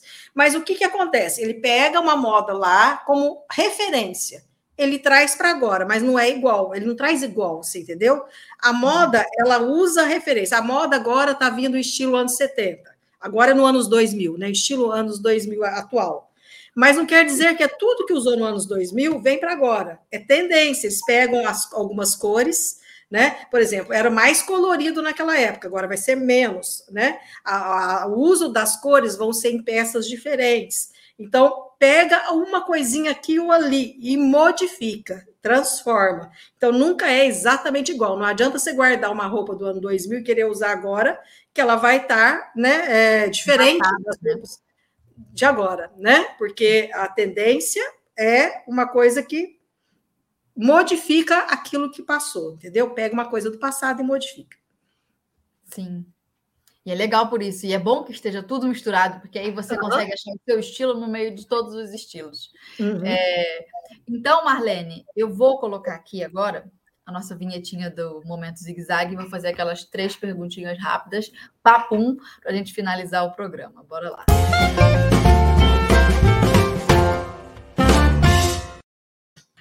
É agora, hein? Responda a primeira coisa que vier na sua cabeça. Responda rápido. Qual o maior erro que a costureira, né, é, que deseja montar uma loja, não pode cometer? Pegar empréstimo em banco. Não faça isso, não. Né? Não, não, não gaste aquilo que você não pode perder. Não vai vender uma casa para abrir um comércio, não vai, né? É aquilo que você não. Porque assim, é um risco, o comércio é um risco. Estou dizendo que você vai perder, mas não estou dizendo que você vai precisar, aquele dinheiro vai ficar empacado ali até começar a render. Né? Você não abre uma loja hoje, amanhã você já ganhou tudo que você gastou nela, leva um tempo. Então você não é, planeje bem o seu orçamento, entendeu? Não dê um passo maior do que as pernas. Perfeito. Dois, se você só pudesse indicar um único livro para ajudar aí quem deseja montar o próprio negócio de moda, qual seria? Livro. Livro é muito complicado. Eu acho que, ao invés de eu indicar um livro, eu indico a internet, a pesquisa, né? Porque é, um livro ele pode trazer determinadas tendências ou determinadas, né? Mas ele não traz tudo entendeu? Ele tem que, assim, ele tem que ter estudado. Se você vai abrir uma confecção, você tem que saber de costura, tem que saber de modelagem. Por quê? Porque mesmo que você contrate costureira, a costureira pode faltar e você tem que pôr a mão na massa. Então você tem que entender. Igual se você vai abrir um, um café, você tem que saber fazer café. Você vai abrir um uhum. restaurante, você tem que saber cozinhar, porque o teu cozinheiro pode faltar e é você que vai ter que cozinhar e vai ter que manter a qualidade. Então, assim, tudo que você for abrir, você tem que entender daquilo. E você hoje não, assim, não existe um, um, livro aqui, outro livro, outro livro, né? Por exemplo, modelagem, eu só de modelagem eu tenho sete livros, dois de costura, né? Uhum. Então, assim, são nichos separados, então não tem como eu indicar um livro só. Então, assim, é pesquisa. Você vai investir em livros de costura, em livros de modelagem, você vai investir, por exemplo, em pesquisa pela internet, a, a, em cursos feitos pela internet. É, porque não tem, hoje em dia, não tem nada que possa ser escrito num livro só. Você entende? Hum, Principalmente nesse ramo. Certo. Agora, então, complete a frase. Uma costureira empreendedora deve sempre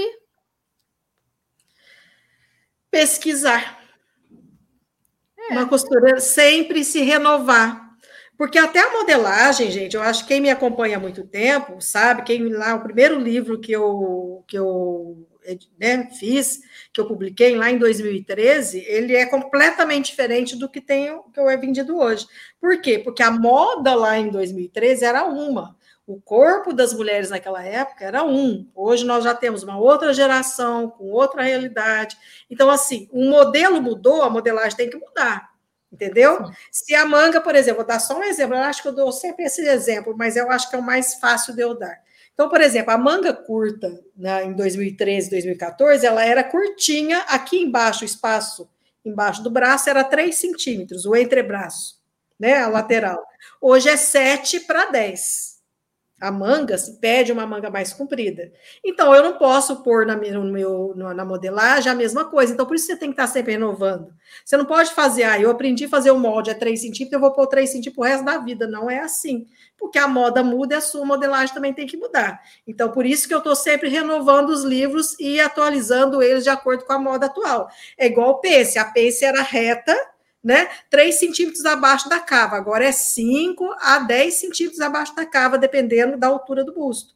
Eu então, isso, né? Então vai se modificando, você entendeu? Então uhum. você tem que ir adaptando. Então isso você tem que prestar atenção no que está na moda e no que na necessidade de é, é prestar atenção, gente. Você presta atenção nas roupas, nas roupas que estão nas araras, nas roupas que estão nos corpos da pessoa e começa a ver, nossa, aquela peça está muito em cima, não ficou legal.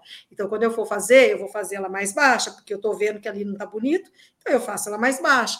Aí eu estou vendo que aquilo ali não está usando tanto assim, está usando diferente, estão fazendo um arredondamento aqui, então eu faço também. Então tem que estar sempre pesquisando, prestar atenção, observar. Um olhar Isso é muito importante. E olhar atenção na vida. Às vezes uhum. parece que as pessoas andam meio distraídas e a resposta tá, já está na cara da pessoa, está aqui, ó. Não precisa nem perguntar. A resposta está aqui, mulher, pelo amor de Deus. Veja, é, ainda mais na moda, que tudo muda o tempo inteiro. Uhum. Então, Marlene, muito bom conversar contigo. Respondemos ali os comentários que você foi pegando.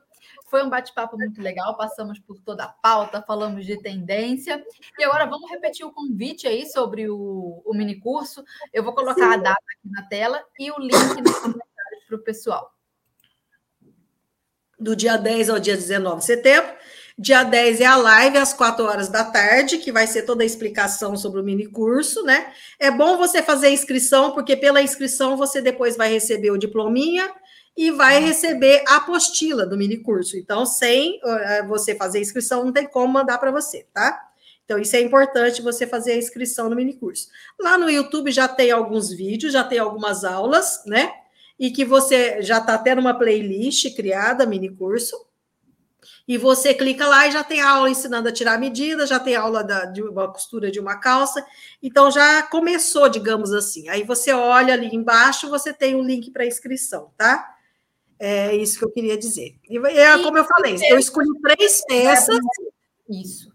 É, três peças que fosse é, é, é, unissex, não, unissex não, tamanho único, mas que abrangesse mais tamanhos, digamos assim, né? Que fosse, que desse para ajustar diversos tipos de corpos diferentes e a tamanhos diferentes também, para que você possa fazer para vender, tá? Então, as três peças, a, o, eu tive é, esse objetivo, de escolher três peças mais versáteis. Entendi. Adaptável, né? Nos tamanhos. É, é uma calça. Mais oversize também, essa, essa pegada de conforto. São três peças também que eu peguei, né? Com conforto, que eu baseei especificamente em conforto e adequação aos corpos diferentes. é tamanho. uma calça, não é? É uma calça pariô, uma saia pariô, que quer dizer envelope, né? Pariô é envelope e um vestido kimono, que quer dizer assim, ele não é aberto, tá? Ele é fechado. A manga é kimono, tá? Uma manga que o bracinho gordinho ou magrinho fica legal com, com o vestido. Entendi. Então são três peças aí versáteis para todo mundo aprender. Coloquei tá já o link aqui nos comentários, tá? Em todas as redes sociais. E Marlene, muito obrigada pela sua presença aqui com eu a gente. Eu que agradeço, eu que agradeço. Eu te receber por aqui. Uh, toda quinta-feira. é todo meu. Na Rádio da Costureira, então, as nossas ouvintes o nosso é, agradecimento pela sua presença, pela sua companhia semanalmente. Semana que vem a gente se encontra. Se você também quiser acompanhar a Marlene, é, Marlene nas redes sociais, tem aqui ó, o link da Marlene, tem o meu também. E quinta-feira que vem a gente se encontra. Um beijo, Marlene. Muito obrigada. Obrigada tchau, tchau.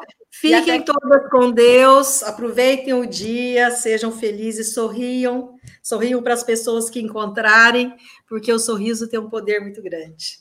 Tchau, tchau para vocês. Fiquem com Deus. Tchau, tchau, pessoal. Até quinta-feira que vem.